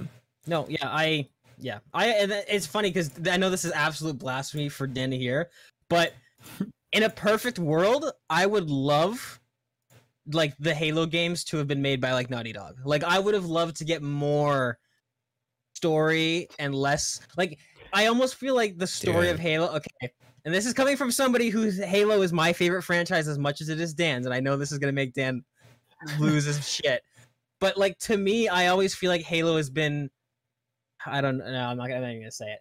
The story has never reached its full potential, and I feel like maybe that's because of it being a first person shooter. Like there are certain scenes in Halo 2 specifically where I'm like and the themes that it never really gets to explore. Halo 2 is about like religious extremism and indoctrination and misinterpretation, all these really big Mm. themes, and it never you only ever get hints of that. If if Naughty Dog made a Halo game, if Naughty Dog made it Halo 1, 2, and 3, oh man. Those would I be, I, w- think those would be the greatest games of all time. I think like a, a Bioware like writing team would have been like really cool. Um, like That more akin to also- Ma- yeah, Mass Effect. Mass Effect, yes, like an Yeah. expanded universe. I would love, I would love a an RPG in, in, in the Halo universe, and we'll get into this later. I'm so our topic of the sorry, show. Dan. I'm so sorry. Ga- Gage is a Halo fan, and you just said that. I know that's the most kidding me? blasphemous shit I've ever. Seen. It did feel bad coming. It tasted like vinegar coming out of my mouth. It makes you feel better. Also, don't forget, Halo also has some of the best multiplayer out there, and I think Bungie would be the only one that could have handled that It's properly. That's fair. A pretty complicated Imagine, imagine. Uncharted Three Yeah. gameplay for. Oh hell yeah, bro! Now we're talking. No, Yeah. no. I just want Halo to be multiplayer, but person. Halo's Is what I want. Oh, Here- before Gage goes, here's here's my impre- here's my summary of Halo Three. You ready? Oh, I'm Cortana. I'm lonely and I'm horny. I need you to I need you to come through the through the the, the little butthole hallways and come save me, baby. Halo. What the I love it. I Ga- love it. That was Wait. spot on. Gage, what you got for me? I'm gonna clip this. Um, hell yeah. Um. Uh, that was, I'm sorry. I'm still coming down from that. That was uh, I'm- I'm that threw me off a little bit. Yeah. Flustered a little bit. Um, we'll go with that. Yeah, we'll go with flustered. Um, okay. I played new new expansion out for Back 4 Blood. Dived into that. Um, I I. I, I feel like I should preface this, and again, this came from a conversation with Daniel, the the man of the man of wisdom, except for when it comes to Halo. Um, is that I, I feel like I should explain to the audience because I keep talking I, I, I keep talking about how I'm playing Back 4 Blood constantly, and I'm sure there's a lot of people listening like how the fuck are you playing this? The game plays very differently from PC to, to console, and this is something that Dan and I talked about at length because I kept trying to get him to play it with me, and he'd be like, nah, is uh, and I didn't really think about it until you mentioned how poorly or how janky the game is on console, and like you said, specifically the aiming and how it feels. So I just want to preface that. All right, on mouse and keyboard, the game is it, it definitely feels better. It feels faster, especially at a high refresh rate. All that stuff. But anyways, new expansion for Back 4 Blood. Jumping into that, having a lot of fun. Um, very difficult, uh, which is which is a welcome change because I kind of breezed through the rest of the campaign uh, on similar difficulties. But so that's pretty fun. Um, I'm glad to see this game is still getting content, and I'm glad that as much as I would have preferred all this content to be free for everyone, uh, Turtle Rock is kind of doing this thing where if you're playing with somebody who owns the DLC, everybody in the party can experience all the DLC. So Nice. that stuff is a welcome sort of uh, feature. Um, and then aside from that, I am playing. I played Halo Three with the lads, and it was a great time. And Christian, I'm glad that you said that about how you can understand love because it is absolutely that. It's playing with your boys Saturday night. You guys want to do Legendary All Skulls on, and then you play that for 30 minutes, and then you throw your controller at the wall and don't do that ever again. Mm. Uh, but no, yeah, playing through on heroic, playing through on legendary, and then you get to the you maybe you get to the Saturday night where everybody has a few beers and you just roast the fuck out of the game while you're playing it. Um, you know, it's just it's it's the replayability and it's the sandbox nature of Halo, which is also I think something that is really special that nobody hit on that that is kind of really fun about Halo campaigns is because like Ro was saying, we were watching Christian play this this final Warthog run and he happened to get an extremely cinematic one which because of how the game is rendered and how it's very sandboxy nature sometimes you know you get a warthog run that's super easy and then sometimes like what happened to Ro and i we got fucked up like three times in a row and we got to a point where we couldn't respawn because every time we were driving a giant piece of the ring would fall off and knock us off or whatever happened like that is the part of the charm of halo that i love and that definitely helps with re- replayability and like you said christian playing with the boys so I had a perfect Um, last mission. I can't lie. Like I, I was lucky. It was really yeah, it really kind of worked out. There's tons of times where pieces would just like just miss your warthog and stuff like that. It looked very cool from the from the spectator's point of view. Yeah. Dude, you Christian, you also blew my mind because I fucking I've played that mission I don't know how many times and I had no idea that you could take this path up to the left. You started going up there and I'm like, "Oh, this is going to be a disaster. We're going to be dead." And then you just kept driving I'm like, "What?" I didn't even know that you could go up this way. I've played this, This is- hundreds of times. It's my favorite video game of all time. How did I not know that? This is incredible. So I'm gonna I'm gonna add to this because and this is gonna sound like bullshit, but legitimately I didn't know you could not go up. So I haven't played Halo 3 as much as you have. I've probably played it countless amount of times. I genuinely did not I thought up was the only way you could go. So to hear you say that you thought going to the I guess it's what down and to the right is the other Yeah. way? Yeah. that that you thought that was the only way you could like i genuinely thought that that like i didn't know that that was there at all so to hear you get f- flabbergasted and then for me because i was spectating because rashan killed us three times. You, you like wait you can go up? I started moving the camera around and i saw that pathway down to the bottom and i was just letting you have your moment but i was like holy fuck i didn't know i didn't know you could go down and to the right. That was kind of cool All I have to say is, you're welcome. hell yeah. It's time for topic of the show. Speaking of Halo, an Time to hurt some infinite. feelings boys No, no, I, I, I don't know if that's gonna be true. We'll see. We'll see. We'll oh see. no i'm joking i'm joking i'm joking An infinite amount of problems with Halo at 343i. What industries?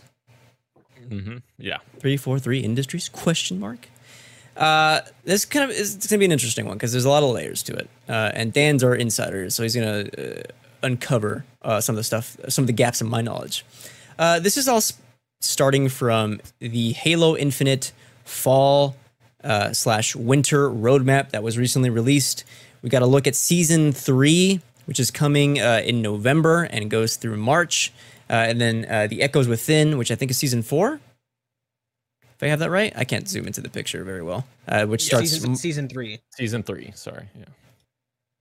Thank you. Yes, season three starts next March, right? Yep. Okay, gotcha. Thank you, thank you, thank you. Which of course makes this current season uh, it, it ten months total, I think, for season two, uh, with with this new delay. Um, a lot of thoughts here. However, uh, where do we even start? For general thoughts, general thoughts on the delay, just in general. Dan, you're, I want to start with you because you're, you're the person that I think plays Halo Infinite like still almost daily. I think. Yeah, absolutely.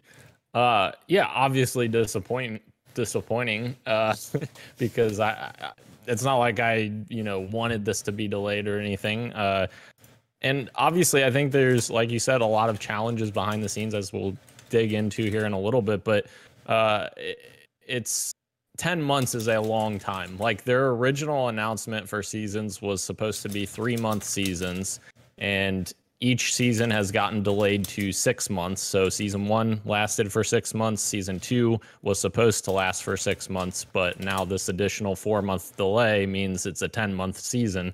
Uh, which is not great, uh, especially when at the end of our season last season, we were already grinding or chomping at the bit, hoping for more content well before the end of the season happened. And uh, yeah, at, the end of the day, it's just it's not great in general for the health of the game because you're not getting new gameplay, you're not getting new maps, no new guns, you're not getting new content uh, being infused. Although I will say you're not getting not no new content because you are getting some content. They do have in season uh, events, like there's one right now happening called the Yappening, which uh, is actually really fun. It's a really fun event. But the problem is, is that of that event is not enough to last for an entire season. Sure. Like two or three events throughout ten months is like that's not very good at all. Um, and uh, there is 10 free unlocks for that but uh, again that's nowhere close to what it needs to be um, so yeah overall a disappointment in terms of your original question Gage, how are you feeling? Because you're kind of I, I, you're a longtime Halo fan, maybe a lapsed Infinite fan. I don't know, like in terms of multiplayer. Yeah. Um, and like this is supposed to be a big life service game that I feel like is is losing player base. How how are you feeling on this?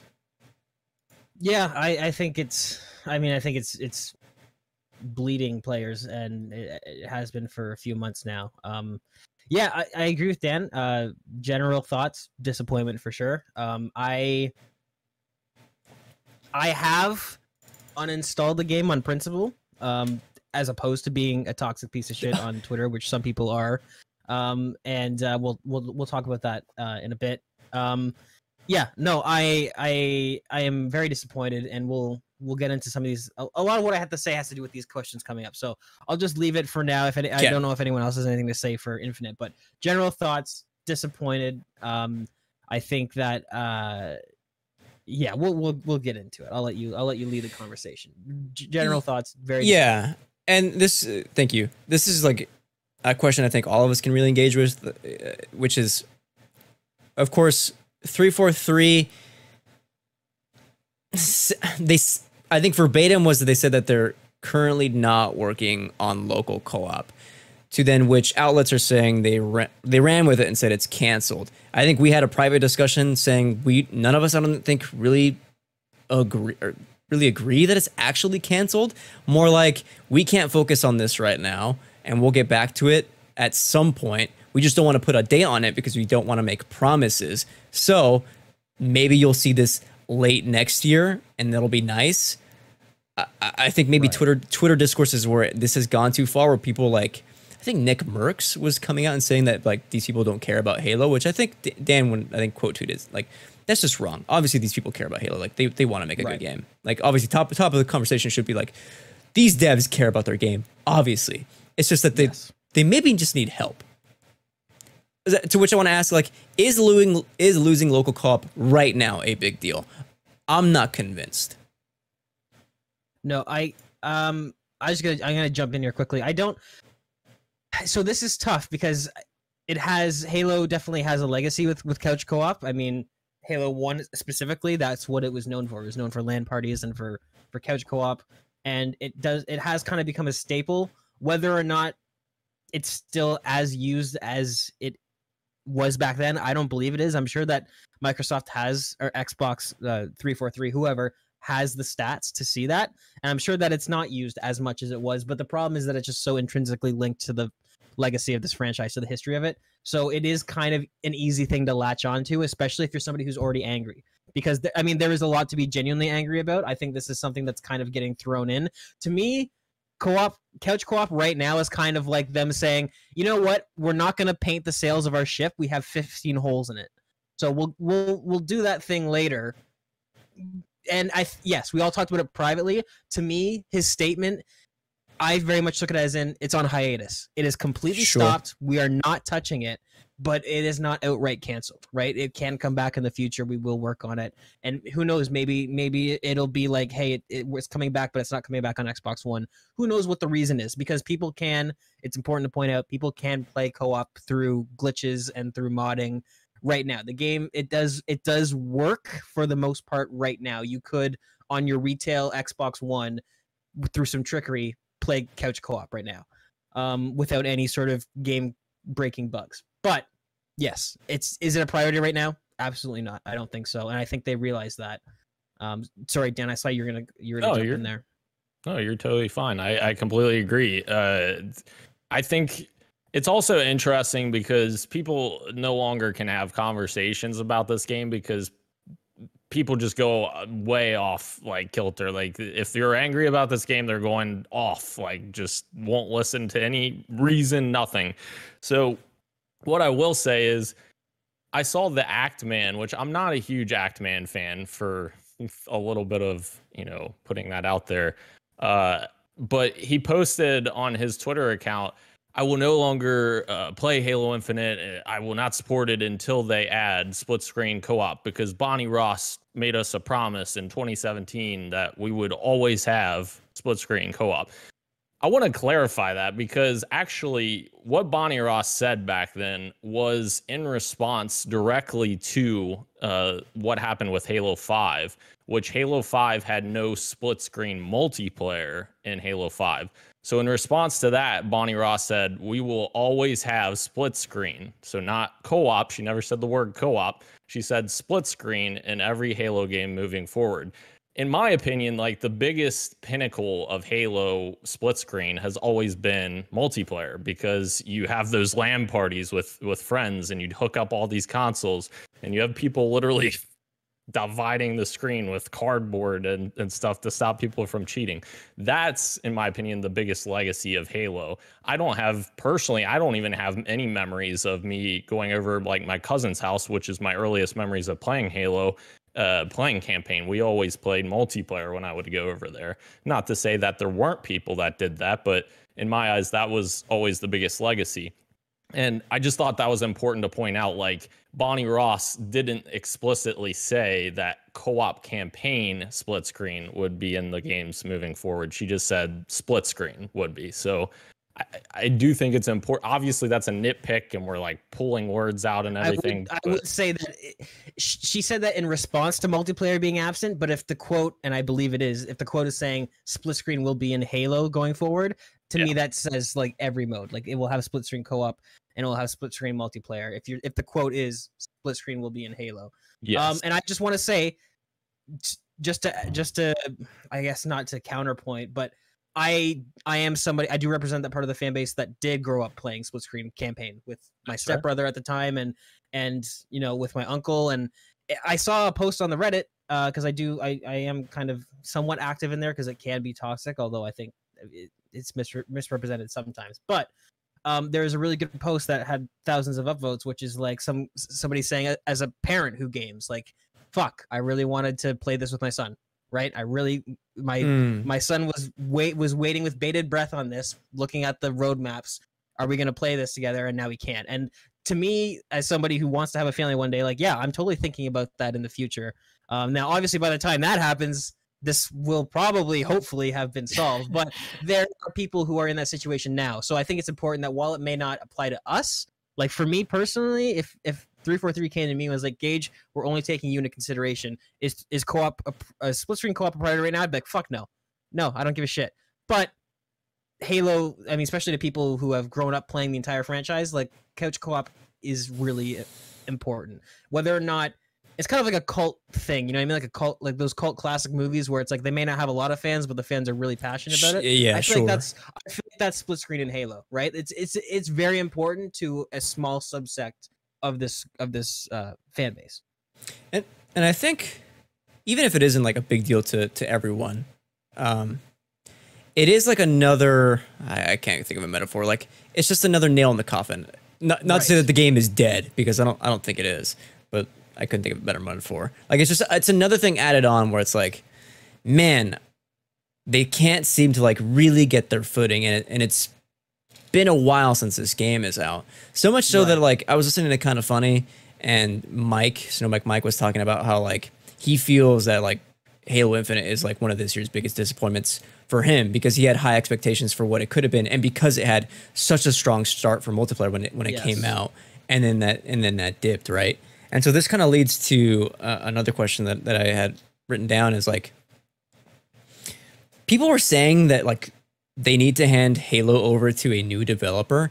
And I also don't think this is the answer either, because I don't know if any just random studio could give it the love that like obviously I think 343 has for the Halo games.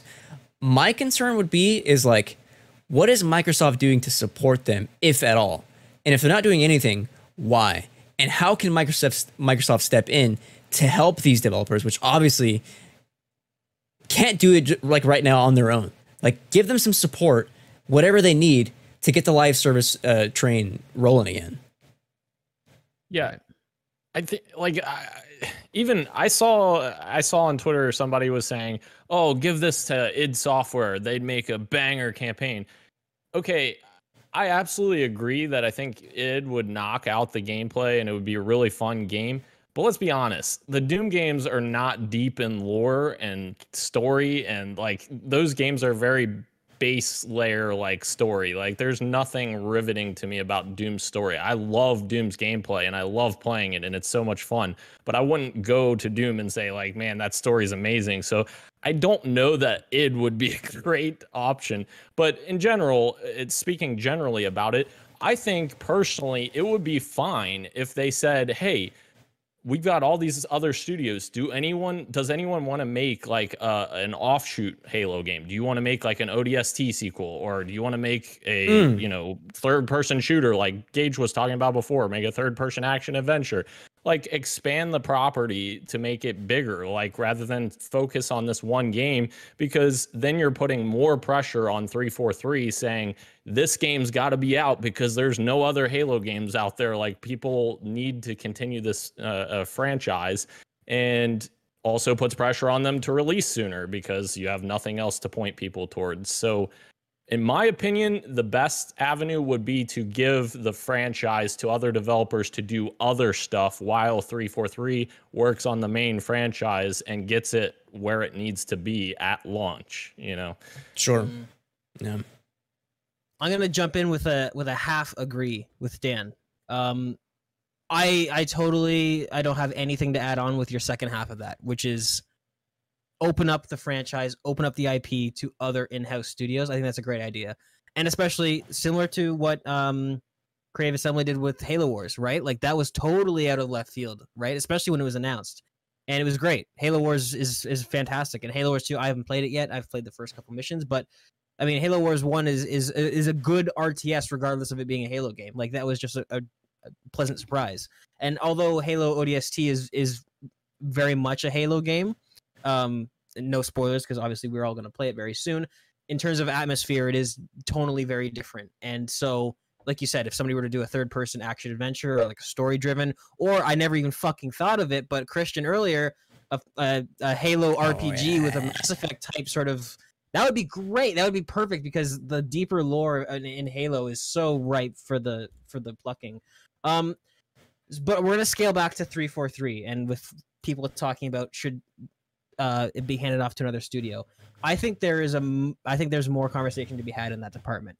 Now, going back to what you said about Twitter discourse, Twitter discourse is always fucking insane. It's always hyperbole, and you always only ever see the extremes. That's why Twitter's bad for you, and it's a it's a bad social media site. I'm sorry. The algorithm, the whole site runs off of people getting angry. If you're angry, you're interacting, you're commenting more, you're spending more time on the app. That's just how it fucking works. I'm sorry. That's just that's just it. So, is Twitter discourse going too far? Absolutely. Is there a conversation to be had with 343 needing help from another studio or another studio stepping in? I think so. And I think I think it's you need to split hairs and get into semantics. So, do I think uh, another studio should just come in immediately and completely take over? No, obviously there would be a culture shock. There would be like like Dan said, would all the employees of that of Studio XYZ really care about Halo? No. But here's the problem: is that as we see with studio leads all the time, like say Cory Barlog, who's who is not working on Call uh, uh Call of Duty Ragnarok, uh, God of War Ragnarok, um, which maybe some people don't even know that he's not. He's off doing his other thing. Yeah. I I almost wonder. I'm part of the camp that I do think another studio should be involved at this point. I have not been happy with with there has yet to be a 343 game that has come out that I've sort of not had any issues with. And that that might sound really entitled and I don't mean like every game has to be perfect, but like Halo Reach came out, I liked the multiplayer, I liked the story, I liked the Forge. You know what I mean? Like there wasn't not not all those things were 10 out of 10, but there was no sort of glaring issues, kind of like you said earlier with like co-op being another thing on that list, right? There hasn't been a Halo game with a long list to me. What is that? I raise you an armor lock. Yes, one ability in the game was fucking stupid. You're absolutely correct. I'm not gonna even argue that. Yeah, Armor Lock was fucking stupid and destroyed the sandbox. But three four three. I mean, I just pulled up just just just to sort of check and make sure I wasn't totally off base, but just to check the Metacritic user scores to see what some of these games were. Like, I have ODST and Reach, which are the, which are the last two Bungie developed games. User score for Reach is 8.4 and user score for ODST is 7.6, which is, I mean, understandable. It was a full price game that was very much an iterative sequel, right? Mm. And then you have Halo 4, which is a 7.1, which is getting a little bit low. And like like Dan and I have talked before, really fast paced multiplayer, very Call of Duty inspired. Didn't really hit with the community, but wasn't awful. And then you have Halo 5 Guardians, which has a user score of 6.4. The Master Chief Collection, as we know, was broken for years.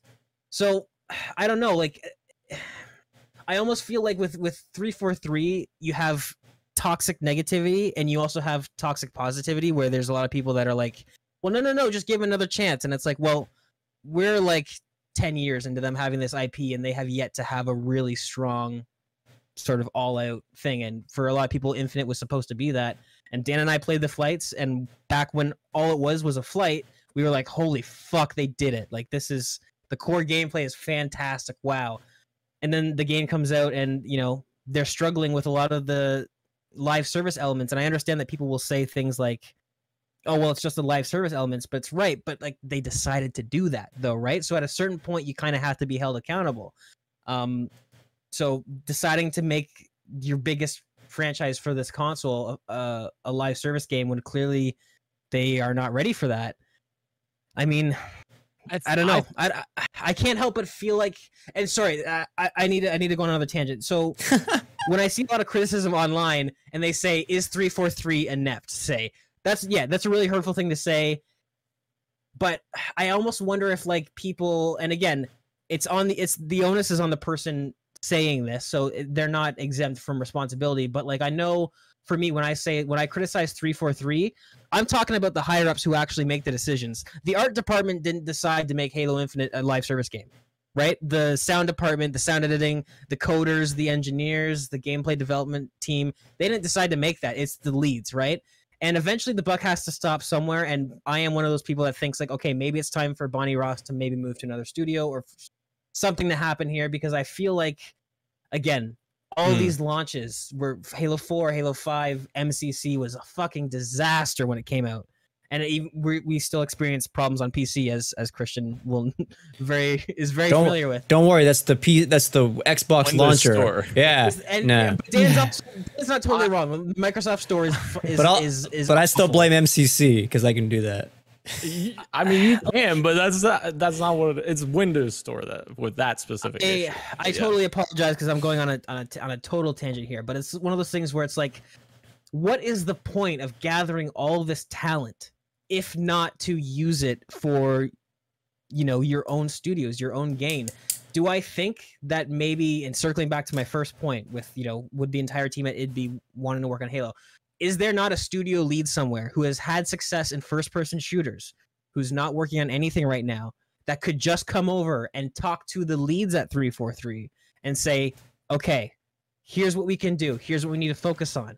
Is there anyone, uh, is, is, does Xbox own any studios that has experience with live service that can come over and say, hey, here's what you need to focus on. Here's what you need to stop because something is not working. Whether or not we agree on the severity that 343 has fucked up Infinite, something is not working. We always talk about how Infinite should have been delayed a year. Are we saying that Infinite should have been delayed to spring 2023 and then it would have been fine? Like it just seems like there's always another thing and then there's always one half of the fan base going ape shit. Well, I'm not gonna say one half. I do think they're vocal minorities, as with most things. You have one vocal minority saying this is awful, this is cancer, fucking hang them, burn them at the stake, and then you have another half saying, well, no, just give them. They they messed up this time, but just give them another time. And it's like, well, it's been ten years of this. Clearly, there's something wrong somewhere in the totem pole. And again, I don't believe it has anything to do with the developers working there, you know, sweating over this game. Of course not but something in the senior management, something is not working at 343. And I think that they do need an intervention with another studio, in my personal opinion. Sorry, that was a huge thing. This this man had an axe to grind, dude. he came. I think. Yeah. Sorry.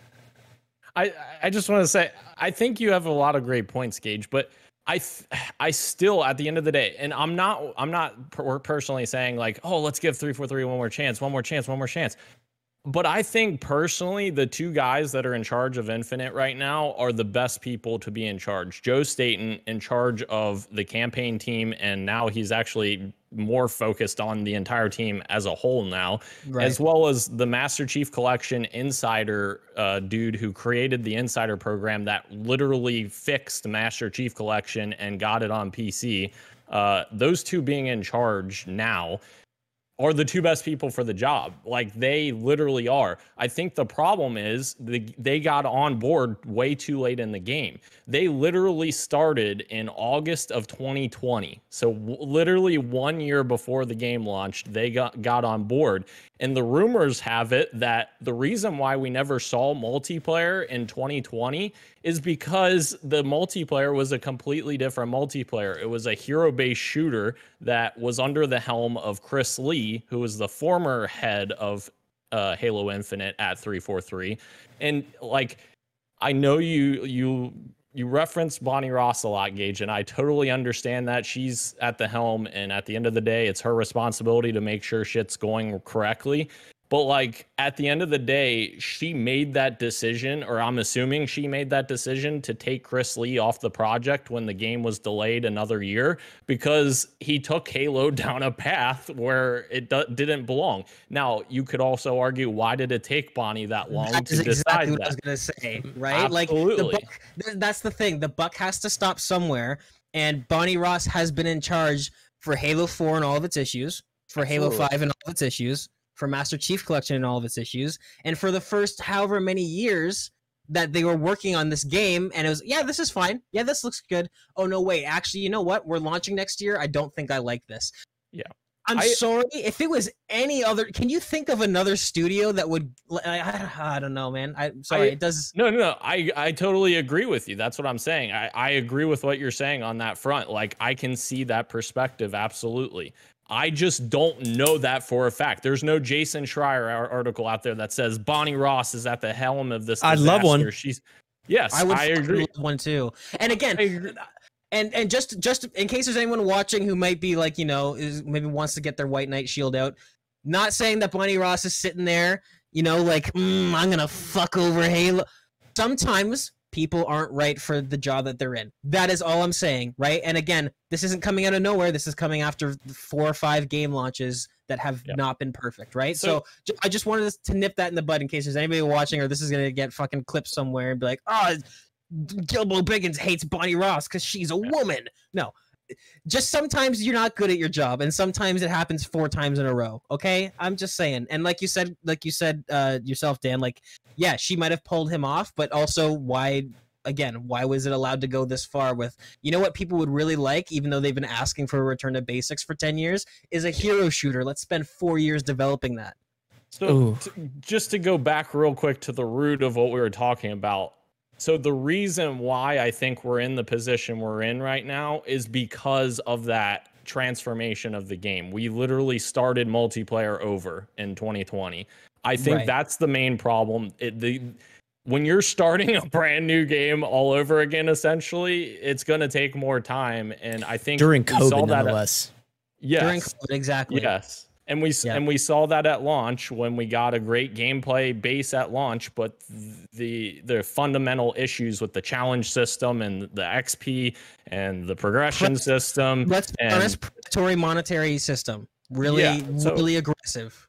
So that's the root of the problem in my opinion is with the current people in the place right now joe staten and I, the other guy's name escapes me right now but with them in charge in my opinion i think those two are the correct people to be in charge right now. I just don't see any other i don't see any other reason for them not to be. Now that's not saying gage that i'm saying we should just overlook all of these issues I think absolutely something needs to be done, and Phil needs to look at 343 and say what's Yes, going on and say what's going on here and address the problem. And if that problem is Bonnie Ross, then take care of the problem. You need to do something. And that's not even to say to fire Bonnie Ross. You uh Chris Lee that that's not even that's not even to say that. I'm saying Move her to the- another studio or something, or, or Exactly, have, her, 'cause- have her start an offshoot, like you said. Yeah, Yeah. And Chris Chris Lee is a great example of that. They pulled him off of Halo Infinite, but he now works at Microsoft somewhere else. Like they literally took him into a tunnel somewhere, and now he's doing Whoa. something.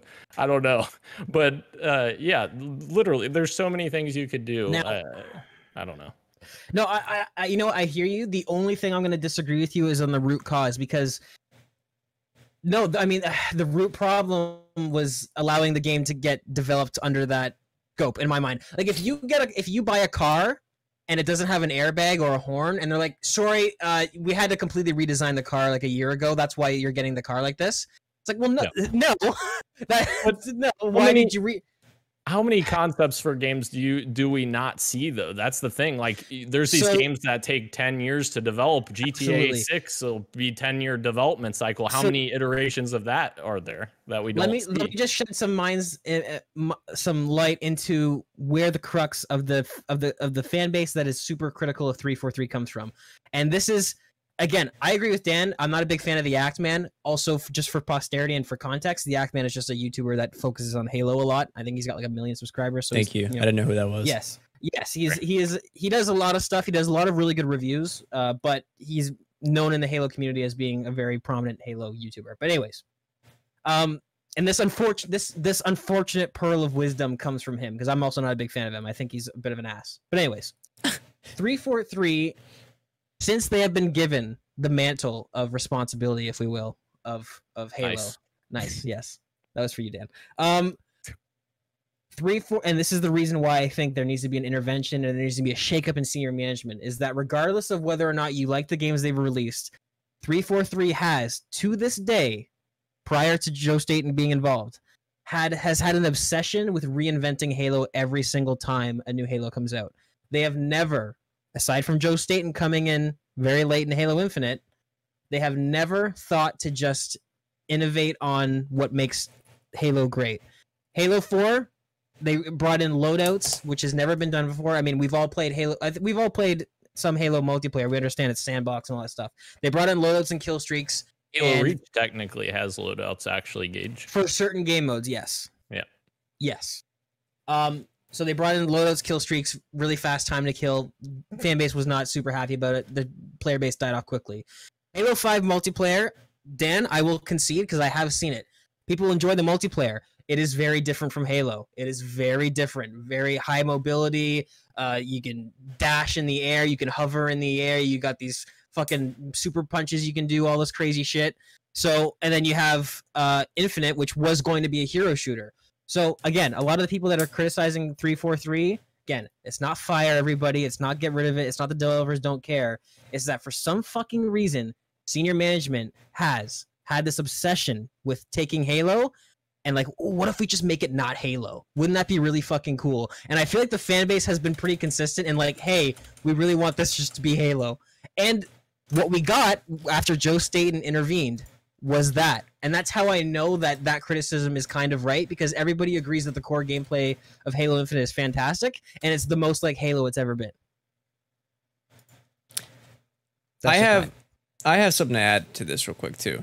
Um, please somebody else other than this me. this is this this is a weird one because obviously like the con- the comparison isn't one to one, but it kind of gets at the at the spirit of what Gage is saying. Like think about Call of Duty. Um, Like there was a, a moment in Call of Duty where like it felt like they were going and an, undergoing an identity crisis with uh, specifically its multiplayer, where everything was all about like fast maneuvers and uh, again dashing in the air, um, like jetpacking Wall around. Yeah, yeah, yeah. Yeah, and like people were not happy with it, and what they were dem- like demanding is a strong word, but people what they were asking for is like just go back to what we liked so much, which is just like contemporary shooter, boots on the ground, and eventually we got that with Infinity Ward's Modern Warfare, and like like what happened after that? Like like that game sold and this is the game that people are like playing i think people are playing more modern warfare than they are vanguard which i may be Yes. talking out of my ass a little bit but like uh, like or vanguard and i almost forgot about cold war. Cold war received not as great uh, with the player base as well.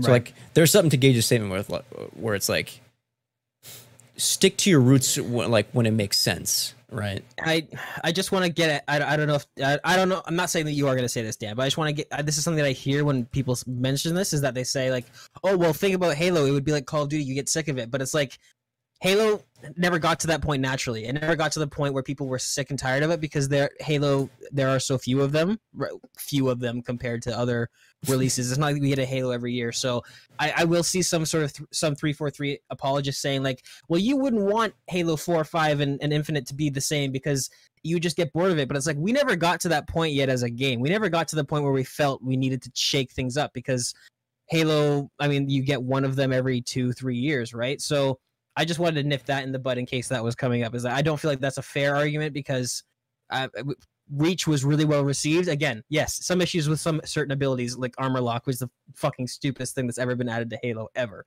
But um coming right off of that, right? Like like I said, as soon as three four three got it, they every single game they've been like, "Well, let's completely shake it up." And and I think that that is com- it's not what I don't it's not what people want. And I think I'm I think I'm pretty confident in saying that because Infinite comes out, it's very very much reminiscent of old school Halo and everyone loves the gameplay. There's no split in the community on the gameplay of Infinite. Everyone fucking loves it. Yeah, I think I agree with you on that, Gage. I, I I don't think it needs to reinvent itself or anything right now. Like maybe down the line if things start Sure, getting right. stagnant. Uh, but also like this is again my point. Like things got better when Joe took over, and that's why I think that we're on the right trajectory with Joe back in place. I just think that they're so far behind on all the other bigger issues with the game Absolutely. that they they lost you know so much time being able to develop battle pass content or, or maps or modes and all this other content but and this is and this is my this is actually my, my final contribution to this conversation but my worry and i think a lot of people's worry is that while you're totally right having joe staten back i think that he will lead halo in the right direction the concern is that he still has to answer to bonnie ross and Hmm. again all of these missteps happened under bonnie ross so while joe staten might be the perfect man for the job if the next halo comes around and he gets told this is what we're doing again, Joe Staten can try his, his damnedest, right? But he is not. I think a lot of people, myself included, he sure he might not be ready for it. We don't know. I mean, people like to bring up missteps with Halo 2, but that was fucking 15, almost 20 years ago, right? Is that I mean, Joe maybe Joe Staten should be in Bonnie Ross's position. Maybe he should be the guy who has the final say over anything Halo. He gets the pass.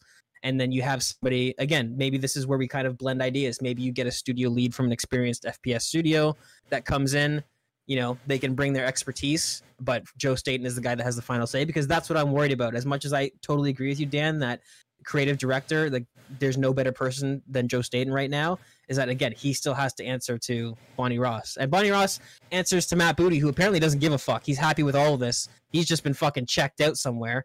Who knows what he's doing? Because we're all talking about phil spencer getting involved but dan you've corrected me in the past. It's like well no there's a stopgap between Bonnie Yeah. Ross and, and, Phil Spencer. It's supposed to be Matt Booty. Who, who knows what the fuck he's doing? and like- i'm not a big fan of matt booty either he's he not he said some really fucking crazy shit recently. Uh, I, I can't, PAX, I think it was. He had some fucking awful things to say. Go look into that if you want to watch a person in a very powerful position talk about how he wishes AI could do the jobs of QA people. Um, Whoa. But, oh yeah, yeah, he was talking about how he, he he fucking he can't wait for the day that they can get an AI program to QA test a game ten thousand times overnight, and then they don't have to get people to work on it. That's almost verbatim, unfortunately. But anyways, Damn. Yes, I- I, think Joe Staten is is is the right man for the job. I don't think he's in the right job. I think he needs to be higher, and that Bonnie Ross has a few times now shown that she has not made the right decisions at the studio, and maybe maybe we just move her somewhere else. Maybe she never touches Halo again, and that's it. Dan will not get a rebuttal to this if he has one. I'm, I apologize because we're running longer. But I have one final question here. Um, hopefully, it runs a bit shorter than the last question I asked. I'm kidding. It was a great. Con- it was a great conversation. It was a great conversation. Um, we are going to get some sticking to your roots content very soon in November with Halo. But you also might get some new stuff that is we've never seen in Halo before. Uh, of course, the second one is a rumor, but we're, we'll, we'll talk about that. Um, Forge, Forge has to hit. That is that It is has to. that is like the hail mary I think for three four three right now. It has to it has to work when it comes out, and it has to be has to be fun. We're also getting supposedly a rumored battle royale mode. If that does happen, right? i are these two modes enough to satiate the current and perhaps lapsed player base? I don't think that the the uh, battle royale is going to be out uh, before season three. No, so- no, no. I and yeah, right. Yeah. I'm just kind of grouping Oh, these together in conversation. Right. When, whenever that happens, you know, I gotcha. sometime next year, summer, whatever. I don't know. I don't. I'm not sure. Uh, obviously, Halo Five had great multiplayer, but it had a huge decline in players the last two years that it was on the market. Essentially, you know, uh, or I say the last two years, but normally games are on three-year dev cycles. So I'm thinking 20, uh, 2016, or I'm sorry, 2017, 2018. It was already on the decline, and it came out in 2015. Uh, but I think I think if the battle royale mode is exciting enough to get streamers involved, because I think streamers do have a big influence on pe- what people play, yeah, regardless of whether or not you like the streamer or not. Uh, if it gets people interested enough, I think that could make a, a wave to bring people back into the game. But that has to happen at a point where the game is in a good position to continue its live service. So you cannot release that battle royale. Even if it's ready, don't release that battle royale this fall because you'll bring players into the game and they'll see Right. how much of a disaster it is Yes. right now. So I think the I think the best way to launch the battle royale would possibly be season four launch after season three ends. They've already announced season three content. All of that's already there. They could announce it at E3 because season three goes through June of June 27th, uh, or I guess whatever E3 is this year uh, or next year. Um, and they could kind of have a big wave of content with season four and with battle royale, and hope that it's enough to bring people into uh, into it. So. Uh, yeah, I think Forge also is a big deal. Uh, Forge goes hand in hand with custom games, which custom games are literally the the some of the most fun things to do in Halo. Like that, go boot up Master Chief Collection and go to the custom game browser. There's so many fun fucking games to play in there. Uh, so yeah, I think Forge is very important, and they're actually 343 has two Forge maps that they are putting into uh, the winter update starting November 8th. So while we're not getting uh, designed maps by 343 like from the ground up, we're getting maps that are made in Forge by 343, which is, you know, the next best thing. And this iteration of Forge just looks incredible from all the leaks that um, we have seen thus far. Uh, so I- I'm very hopeful that at least Forge helps sustain people that are playing the game until that big wave of content next year. Right. I, I think Forge probably should have been a huge priority from the get go because it can alleviate the team. We can create content for ourselves, right? And I and I do want to. I was just thinking about this as you were talking. Dan. I do want to say that I do. I recognize that 343 or any developer of a Halo game, they kind of have way more on their plate than any other studio for a shooter by default, and this for this reason in particular. If you think of Call of Duty and people who love Call of Duty, what their what their bread and butter is, what they are excited about, it's multiplayer, right? 99% of them. We have campaign enjoyers, sure, but multiplayer is the thing that needs to hit for Call of Duty, and it's just multiplayer. But with Halo, you have people that some people play Halo because they absolutely love the campaign. There is enough of a campaign and a story there, as you guys have seen now in Halo 2 and 3, that people love it for that. Pe- some people love it for Forge and only play Forge. For Halo Reach, however many thousands of hours I've played that game, I probably have half of that time spent in Forge. Um, and then you have multiplayer, right? So 343 or any studio that makes Halo has their hands full kind of from the get go because they need to make so many different game modes and they need to all be up to the same standard of quality because the Halo fan base is so diverse and they all like different things. Um, but yes, I think Forge should have been a heightened priority from the get go. It absolutely needs to hit. It needs to work. I understand it's launching in beta, but like if they launch this thing and in two weeks it's deleting people's saves, it's deleting games, that's going to be another fucking setback. So Forge absolutely needs to hit. That if they needed to delay it a month or whatever, that's fine.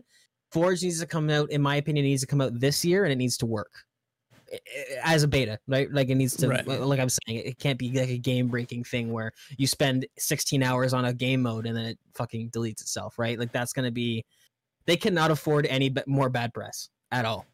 So yeah, Forge needs to hit. I don't think the battle royale. I don't think a lot of the fan base that is already here cares about the battle royale right now. We all, like Dan said, we all want a working game. I think, like in terms of priority, I think we all like because, like you said, Dan, if if they release a battle royale and, and it brings people into a broken game, who gives a fuck? So I Right. think, I think the battle royale is kind of like a cherry on top. Like, yes, it's exciting to come in on drop pods, and everybody's always wondered what a battle royale would look like in the Halo universe and all that stuff, and that's fine. But uh, at least speaking for me, it's not on my mind now at all. I don't give a shit. I want the core game to to work and to sort of have content and um yeah, I think I think next summer is a good launch for the for the battle royale, but the game need they need to fulfill the promise of a Halo live service game. Again, they decided to do this, right? If they had launched this game and they didn't call it a live service game, I feel like you could go six, seven, eight months before uh, content drop because then it would just be DLC, right? You could make the DLC free for everyone like Titanfall did, and there's no sort of there's no um obligation, right? But the problem is that you guys decided this was a live service game, and now we have a 10 month long season two. So Man, lots to think about. Lots on the plate for 343. Before we end the show, I have one last question, and this is just specifically for Ro. Only Ro. Okay. Ro, are you and me gonna jump into Forge when that comes out? Should we should we jump into Infinite and play with the lads? Huh? Are we? Are we done? Oh, did we wake you? I'm sorry. No, it's, it's all right. to answer your question, yes, yes, I, I like to. It's it's free, right? Like I I, Yeah. I think a battle royale and all that stuff is super exciting for players who are like myself aren't playing it. That'll get me something to, to, to jump back in and give it a shot. Um, will it ignite new life into into Halo Infinite? I don't know, but it definitely will get me to pick it back up and try again. So yes, I would love to play Forge with the boys when it comes out. And that's all Now- we can ask for. Oh, Dan, please. Let me just preface: you guys probably wouldn't be that interested in Forge like as a game mode because you're just building maps. So no, I mean, I I'll play other people's yes. content. Yes, is what I meant. okay, Yes. yes, okay, Yeah. they, okay. there's already leaks of like Mario Kart tracks, and it's like a Mario Kart Yeah. game mode, right? Stuff like that. Oh, yeah. I want to jump in here, Christian. I want to I want to apologize to Roshan because I recently shared a meme. All right, dogging Uh-oh. these guys for me disassociates disassociating while they talk about weeb stuff, and yet we've just had an episode where Dan and I talk about Halo for like six hours. It was a good conversation, especially the second, like I think, the, yeah, the second question. I was like, I was, I was entertained. I was listening Mhm, like a, like a mhm. podcast. I thought I was listening to the show. The timing Yeah. me making that snarky little comment and then literally coming into this episode where Dan and I talk for an hour straight and you guys just sit there. No, I, I- yeah, I just thought that We're had talking to be, about uh, Bayonetta uh, as topic of the show. Oh, dude, I can't wait. please, you guys, you guys just- she's so sexy. It'll be win-win. Fun fact, real quick, before we end the show. Uh, I was like, ah, today, easy, easy episode. It's gonna be like 90 minutes max, no doubt. Here we are, two hours later. Anyway, folks, thank you again to everyone joining us live on YouTube, Twitch, not Twitter, as and podcast service services everywhere, including Apple Podcasts, Google Podcasts, Spotify, Stitcher, and everywhere else you get your podcast. Thank you, Roshan. I love you. Thank you, me. Thank you, Gage. I am Daniel. I am Daniel. No, that's not true. Thank you, Daniel. And this has been podcast PXN, and we are out. Much love. Remember, remember to go to your local Walgreens and use code Daniel Prindle for 10% off your meat order. keep on gaming.